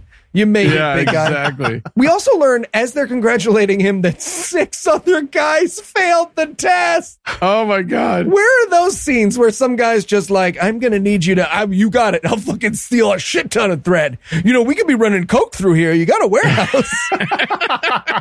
He was li- it was literally like, "Well done, Javier." After 6 times I was starting to wonder if this psychological trauma we were inflicting on people was ever going to pan out. and he calls the wife to tell her the good news, except she had told him in the last scene, call me if you get fired. And I wanted so badly for her to kill herself without answering the phone. She's like, I can't take it anymore. Blah. She just commits seppuku. she is so close to that. She is in a panic. It's like, "Damn it, Javi, we had a code. You were supposed to call if you were fired. Why did you put me through that? I'm fucking traumatized over here." "Oh, But don't worry, honey. Now you get a raise as my wife. you Yeah. passed my test. And he is the happiest thread worker of all. Yes. So now Alex is going to confront his partner. We see the partner like smuggling some drugs in. Obviously, Alex has turned him in, and this is all a setup. But the, the partner's going to smuggle some crack out of these bags. But it, I just have to talk about this crack for a second. It is. It is cotton candy that they squeezed in in the desperate hopes it would look anything like crack. Yeah, somebody was like, "Hey, is it enough if we just try to clump some flour together? Is that does that look like I don't know." Oh, yeah. All, all I want is to sell this props department weed for the rest of my life. I'll be a millionaire. Just a bunch of basil leaves in a bag. Yeah. But yeah, he confronts him. He's like, You signed the daddy pledge, and the daddy pledge included not embezzling drug evidence, I guess. Yeah, exactly. Also, when he confronts him, the partner Shane goes, I can't make it on 36 grand a year. What is it to me if I need to make an extra thousand? Dude, if you're selling crack and only making an extra thousand dollars a month, something is going, your margins are off, my man. Yeah, you are bro, getting yeah. fucked. Yeah, the gang members are like, this cop is giving us that shit back to us for fucking free, man. All right, I'll give you back this kilo of cocaine, but it's going to cost you big. $100. I don't know, man. Can we do it for 50? Okay, Yes. 50. I'll take 50. 40. What? Okay. I, I think he forgot that he signed that pledge where he's doubly accountable for everything. Yeah. And like, why is he out doing anything? There's double punishment, dude. Don't do the. You're gonna go to hell twice, man. Yeah, and so he gets arrested, and, and then we get this weird scene where there's like a montage of Alex telling his family, like, "Oh yeah, no, I, I sent your dad to jail for 15 years," and they're they're nodding like, "We understand, you had to." yeah, totally. we also see Rookie having dinner with the girl he knocked up, Mm. obviously talking about himself again. Like, I can't read his lips and there's no spoken dialogue, but he is very obviously called a woman he abandoned with a child to be like, yeah, so another thing I've, I've really learned since I started this intramural softball league is. Yeah. and can there be a creepier sight than four men praying together in a room? oh, I'm glad you asked, Daniel. For now, it is time for the daughter daddy date. Oh, God. It is terrifying. So Nathan is taking his daughter to a nice restaurant. He orders a filet medium well, which is already a ruinous experience. Yeah. And the daughter's like, wow, this is a really nice place, you know, in a Marriott hotel ballroom sort of way. This is the nicest place to have a high school prom this side of the Mason Dixon line. yeah. But he brought her here. And let me just say, if you watch this scene on mute, it is a much older man proposing to a much younger woman. Very, very much like Yes. literally you would not be able to s- distinguish this from that. That is Yeah. what this is. And also, if you don't watch it on mute, that's Yeah, kind it of is also what this, that too. What this is. he is there to tell her that she's beautiful and he's here to propose a deal. This is actually the deal. You give me control over your love life, Permanently. and in return, I will eventually say yes to the right man that I decide for you. Yeah. And the future husband has to like love God more than you, sweetheart. Yeah. Literally, he says, I, I want that man to love God more than anything. Like, Mm-hmm. way more than he loves. Yeah, just creepy. So creepy. And they mark the occasion with an engagement ring, which he says, you will wear this until you replace it with your wedding ring. And Yeah. I've also prepared your dowry. There's some pots and pans in a crate over there. Yeah. And if you be good, maybe we'll throw in a cow. I was going to say he walks over a goat. I'm going to offer this to the right man. That's right. Oh, it's so weird. And then we cut to her in, in bed, like happily staring at her daddy forever ring. It's, uh, Yeah, it's a good, it's a very good thing that he raised her not to have good taste in jewelry because that thing is hideous. yeah, no, it's, it's, uh, not every kiss begins with K, apparently. so now Alex goes over, visits his partner that he rats out. And this is the scene that they wrote in the movie for Shane to apologize to him. Right. Because crooked cops almost always do really good introspection, just like literally after a couple days in jail, right? Super normal for them to take full responsibility for their acts pretty much immediately. Oh, absolutely. Yeah. So he's like, "Yeah, no, I'm I'm sorry. I'm sorry I made you tell on me for stealing drugs." And Alex Kendrick is like, "I forgive you." Yeah. And then he says, and tell me if I'm wrong on this. He says, "Since you sent me to jail, will you be my son's father now?" Yeah, he's literally like, "You're my kid's dad too. You have to be. You signed the thing. You have to. no takesies backsies." Oh, And and Alex Kendrick, of course, heroically agrees to it. agrees. I really wanted him to say no. It was just like, oh, Yeah. I'm really doing my own kid right now. Yeah, dude. I just I just lost a kid. I couldn't go through that again. I no, I'm not going to do that. And he clearly couldn't handle two. Right? but have no fear. It's the last scene of the movie, which Oh, means we're going to get back to those gang members. Frank, they brought the gang gangs back for you. Oh my god. I'm so excited. Literally, we had all forgotten about them entirely. Including the screenwriter. yeah. So they're riding around. The daughter's love interest is with them. And head gang member, the one who tried to steal the car at the beginning, remember him? He announces to just the car at large that he has $40,000 and two kilos of drugs in the car right now. Yep.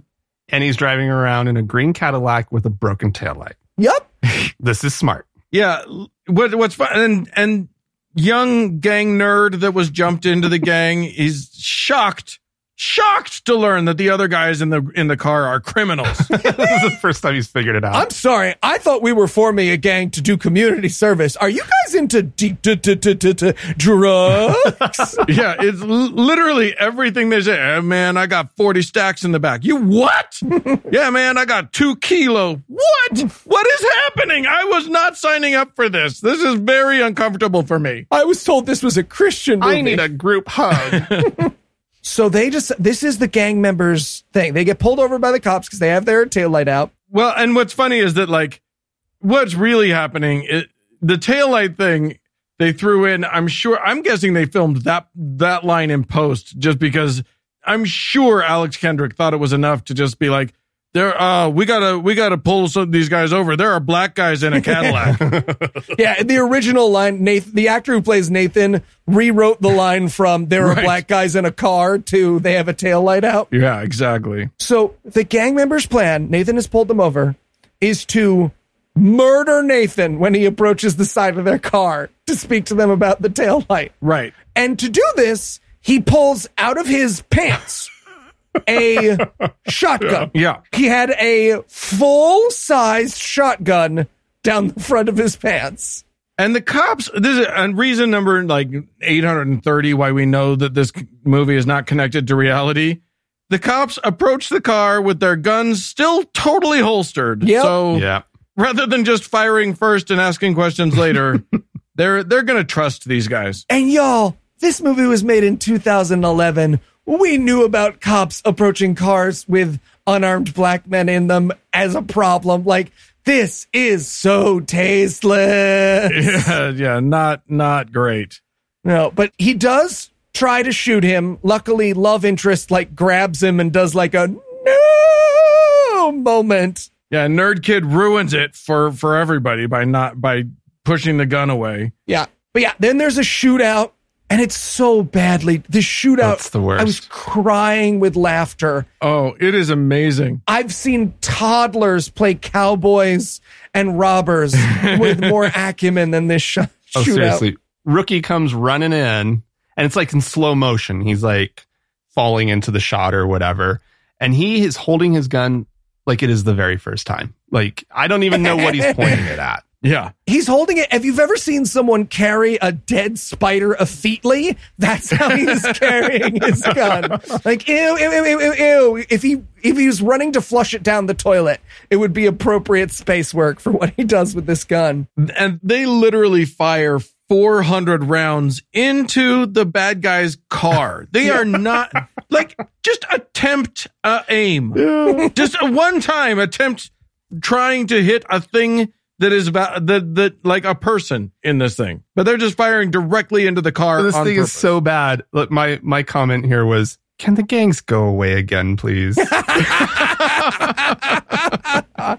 Careful what you wish for, Frank. You got to be careful what you wish for. And then, so they do, they literally do like that. I shoot, you shoot, I shoot, you shoot for an indeterminate amount of time. And then the two evil gang members spot a little girl to kidnap. Who's just been hanging Yeah. out while there's all this fucking gunfire going on. She's just been watching, Just hanging out. filming them on her phone, yelling World Star, you know. So they decide to kidnap the little girl, and the cops chase oh, them. Oh, God. They've all run out of bullets at this point, so now it becomes a fist fight. And hey, credit where credit is due. Nathan and like four other cops, they tackle big gang member who stole the car from the very beginning. And we just watch Alex Kendrick get the shit beat out of him by this other gang. Oh my god, it was my favorite part of the movie. Just keep wailing. Just bam, bam, bam. It was so long. delightful. I wish that could have been the whole movie. I would have I would pay to watch a whole movie of Alex Kendrick just getting the, the shit beat out of him. Kingpin is slamming a guy's head in the door in the next scene over, and he's like, "All right, that's a little bit much." like, Alex Kendrick. Well, and and meanwhile, the little girl has run up into some tree fort type thing, right? Mm-hmm. And uh, the the cops get the bad guys, everything, and then and then the next shot, the father is getting the little girl down from the fort, but we only see the back of his head. And it's the way that it's shot. It's like set up is like this is going to be like who is this guy? There's like this big reveal, right? I don't know if you guys picked up on it, but both, yeah. And it's like this big reveal thing. He's turning. Who is it? Who is it? It's just some random dad. It's just some. It's just her dad. It's they, they suck. Like these filmmakers, I. It's like they've never set up a scene or held a camera before. So I actually have the explanation for that weird shot once again from the IMDb trivia. Oh, really? Okay.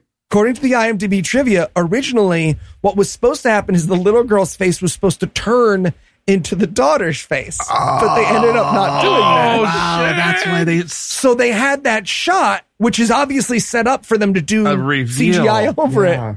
But then they were just like, no, we're not doing that one. Nah. Oh, This film is already 22 hours long. We should probably just let's just cut to the end. that's the moment they tried to. They decided to edit, right? Their decisions. yep. Like, come on, Oh, I, that needed to stay. Yeah. like that would have made it for me. Yeah. So they, they tackle the guy and then post arrest, he's having a heart to heart with uh, with Nathan. And I, I really wanted him to be like, Hey man, you, um, you shot yourself like a lot. Is this, is this two shits, Alex Kendrick? This has to be two. Sh- How did you fully shit yourself twice? Did you have a meal in between shitting yourself while this guy can? Ah, it's fine. It's fine. So yeah, he also has a heart to heart with the daughter's love interest here. He's like, "Hey, um, I know you're about to go to jail for heroin possession, but um, they're there." And he literally he has this moment where he's like, "No one loves me. No one cares about me." And you're like, "Okay, he's gonna hug him or help him." Nope. Patch him on the shoulder gently and closes the cop door. I laughed super duper hard. Yeah. It's literally like, okay, now have fun in prison. Yeah, he might as well have said "have fun in prison" as he shuts the door, and then he turns to Rookie and he's like, "You did good out there. You're not a rookie anymore." But literally, the only cop in this situation who did nothing was the rookie. yeah. Oh, so now we're going to conclude the movie with Alex Kendrick's oh, big dad speech. They're they're at church, and the pastor's talking about what great dads they are and how important it is to have a dad. And Alex Kendrick is going to give the how important it is to be a dad speech. Most terrifying piece of IMDb trivia, according to IMDb, it took 12 takes for him to get this speech. The people in this audience heard this speech Oh, God. 12 times. And it, there's a funny moment where the pastor's like, "No, I know I'm the pastor here, but since the guy playing Adam wrote and directed the movie, apparently he's going to talk instead of me now." So yep. Yep. And there's so many great moments from this dad speech. One of my favorites was he goes, Some men will hear this and mock it. And I wrote in my notes, Oh, so you've heard of our podcast. Some of them will do it for 500 episodes, Alex. You throwing out a little congratulations there for the TGIA guys?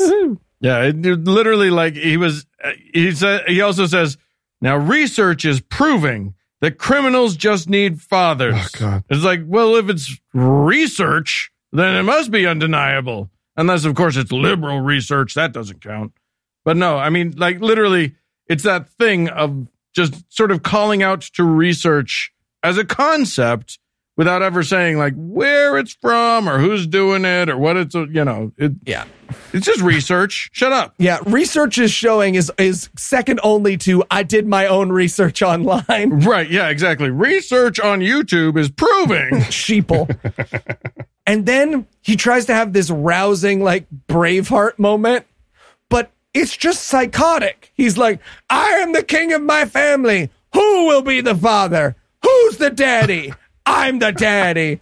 All the dads in this room fight me right now. End of movie. and it does it, like he's what's funny is yeah he gets he gets as rousing as he's capable of and then it just cuts to the to the closing credits and i was like oh shit. That was supposed to be his big rousing speech. God damn he is a bad actor. Also you put the rousing speech either like right before the climax or at the beginning of the movie. You can't just do it it can't be the last thing the literal last thing in the movie No, and, and and when when I say it's a hard cut, I mean it literally like the movie vanishes as though when he said "Who will stand with me?" someone side tackled Alex Kendrick, and there's a pending lawsuit. Yeah, they didn't have enough footage to do a crossfade. It's just Yeah. slam cut. I'm just imagining that it's the last scene in uh, The Sopranos, right? That it's like Tony Soprano just got shot in the head. You know, that's Oh, Oh, that that actually makes me very happy. That Yeah, is how yeah, this exactly. movie, in my mind, that is how this movie ends from now on.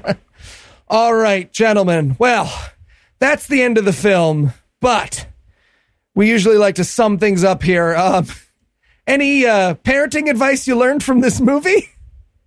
Uh, I mean, basically, I don't know. You can still sell your kids. Apparently, you just call you call it, you know, looking after their interests. Oh, golly.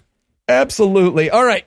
Well, that does it for our review of Courageous. And I want to thank you guys again so much for coming on. Congratulations again on that 500th episode. In case there is a fool out there who hasn't checked out Thank God I'm Atheist, where can they find more of you?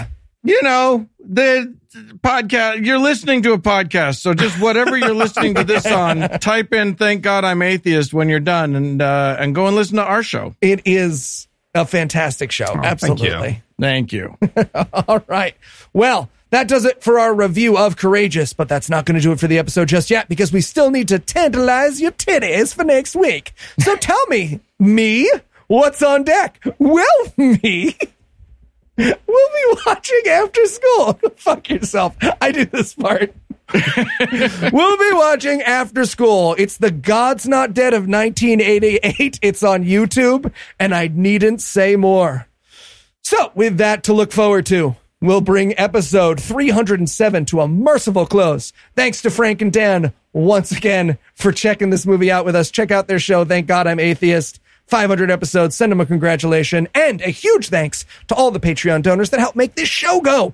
If you'd like to count yourself among their ranks, you can make a per episode donation at patreon.com slash godawful and thereby earn an early access to an ad-free version of every episode. You can also help us out a ton by leaving us a five-star review and by sharing the show on all your various social media platforms. And if you enjoyed this show, be sure to check out our siblings shows, The Scathing Atheist, Citation Needed, D&D Minus, and The Skepticrat, available wherever podcasts live. If you have questions, comments, or cinematic suggestions, you can email godawfulmovies at gmail.com. Legal services for this podcast are provided by the law offices of P. Andrew Torres, and we're going to use them this week because I think I confessed to a crime at one point. Tim Robertson takes care of our social media. Oh boy, does he. Our theme song was written and performed by Ryan Slotnick of Evil Giraffes on Mars. All other music was written and performed by our audio engineer, Morgan Clarke, and was used with his permission. Thanks again for giving us a chunk of your life this week. For Frank and Dan, I'm Eli Bosnick.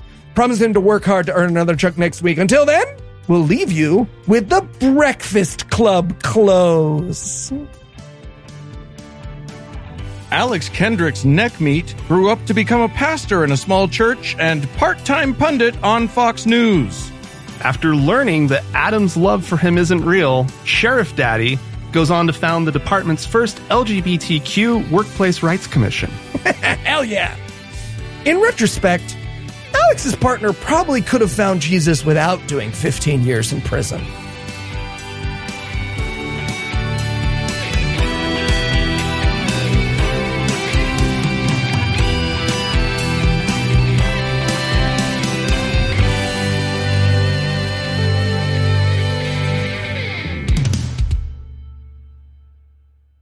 Five count, which then syncs it up. count. Yeah, that's true.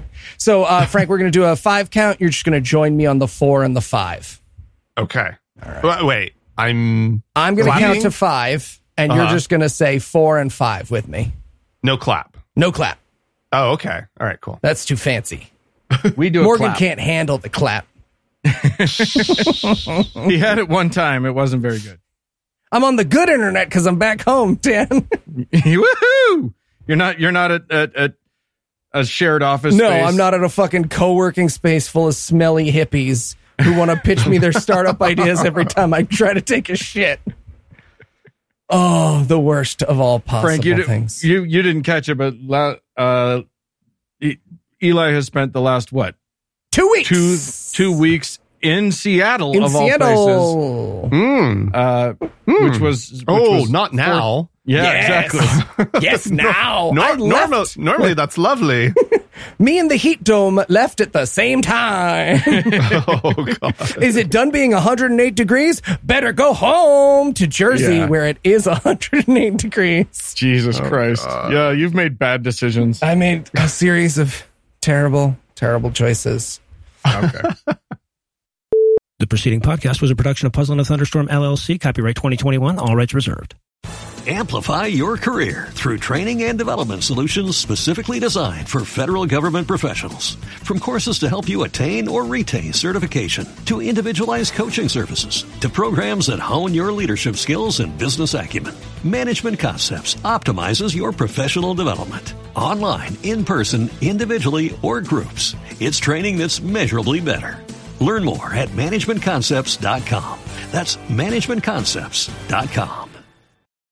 If you own a vehicle with less than 200,000 miles and have an auto warranty about to expire or no warranty coverage at all, listen up. CarShield has a low-cost month-to-month vehicle protection plan that covers more parts than ever. Visit carshield.com/audio to find out how you could pay almost nothing for covered auto repairs. Drivers who activate this vehicle protection today will also receive free roadside assistance, free towing, and car rental options at no additional cost. Get your free quote today at carshield.com/audio. That's carshield.com/audio.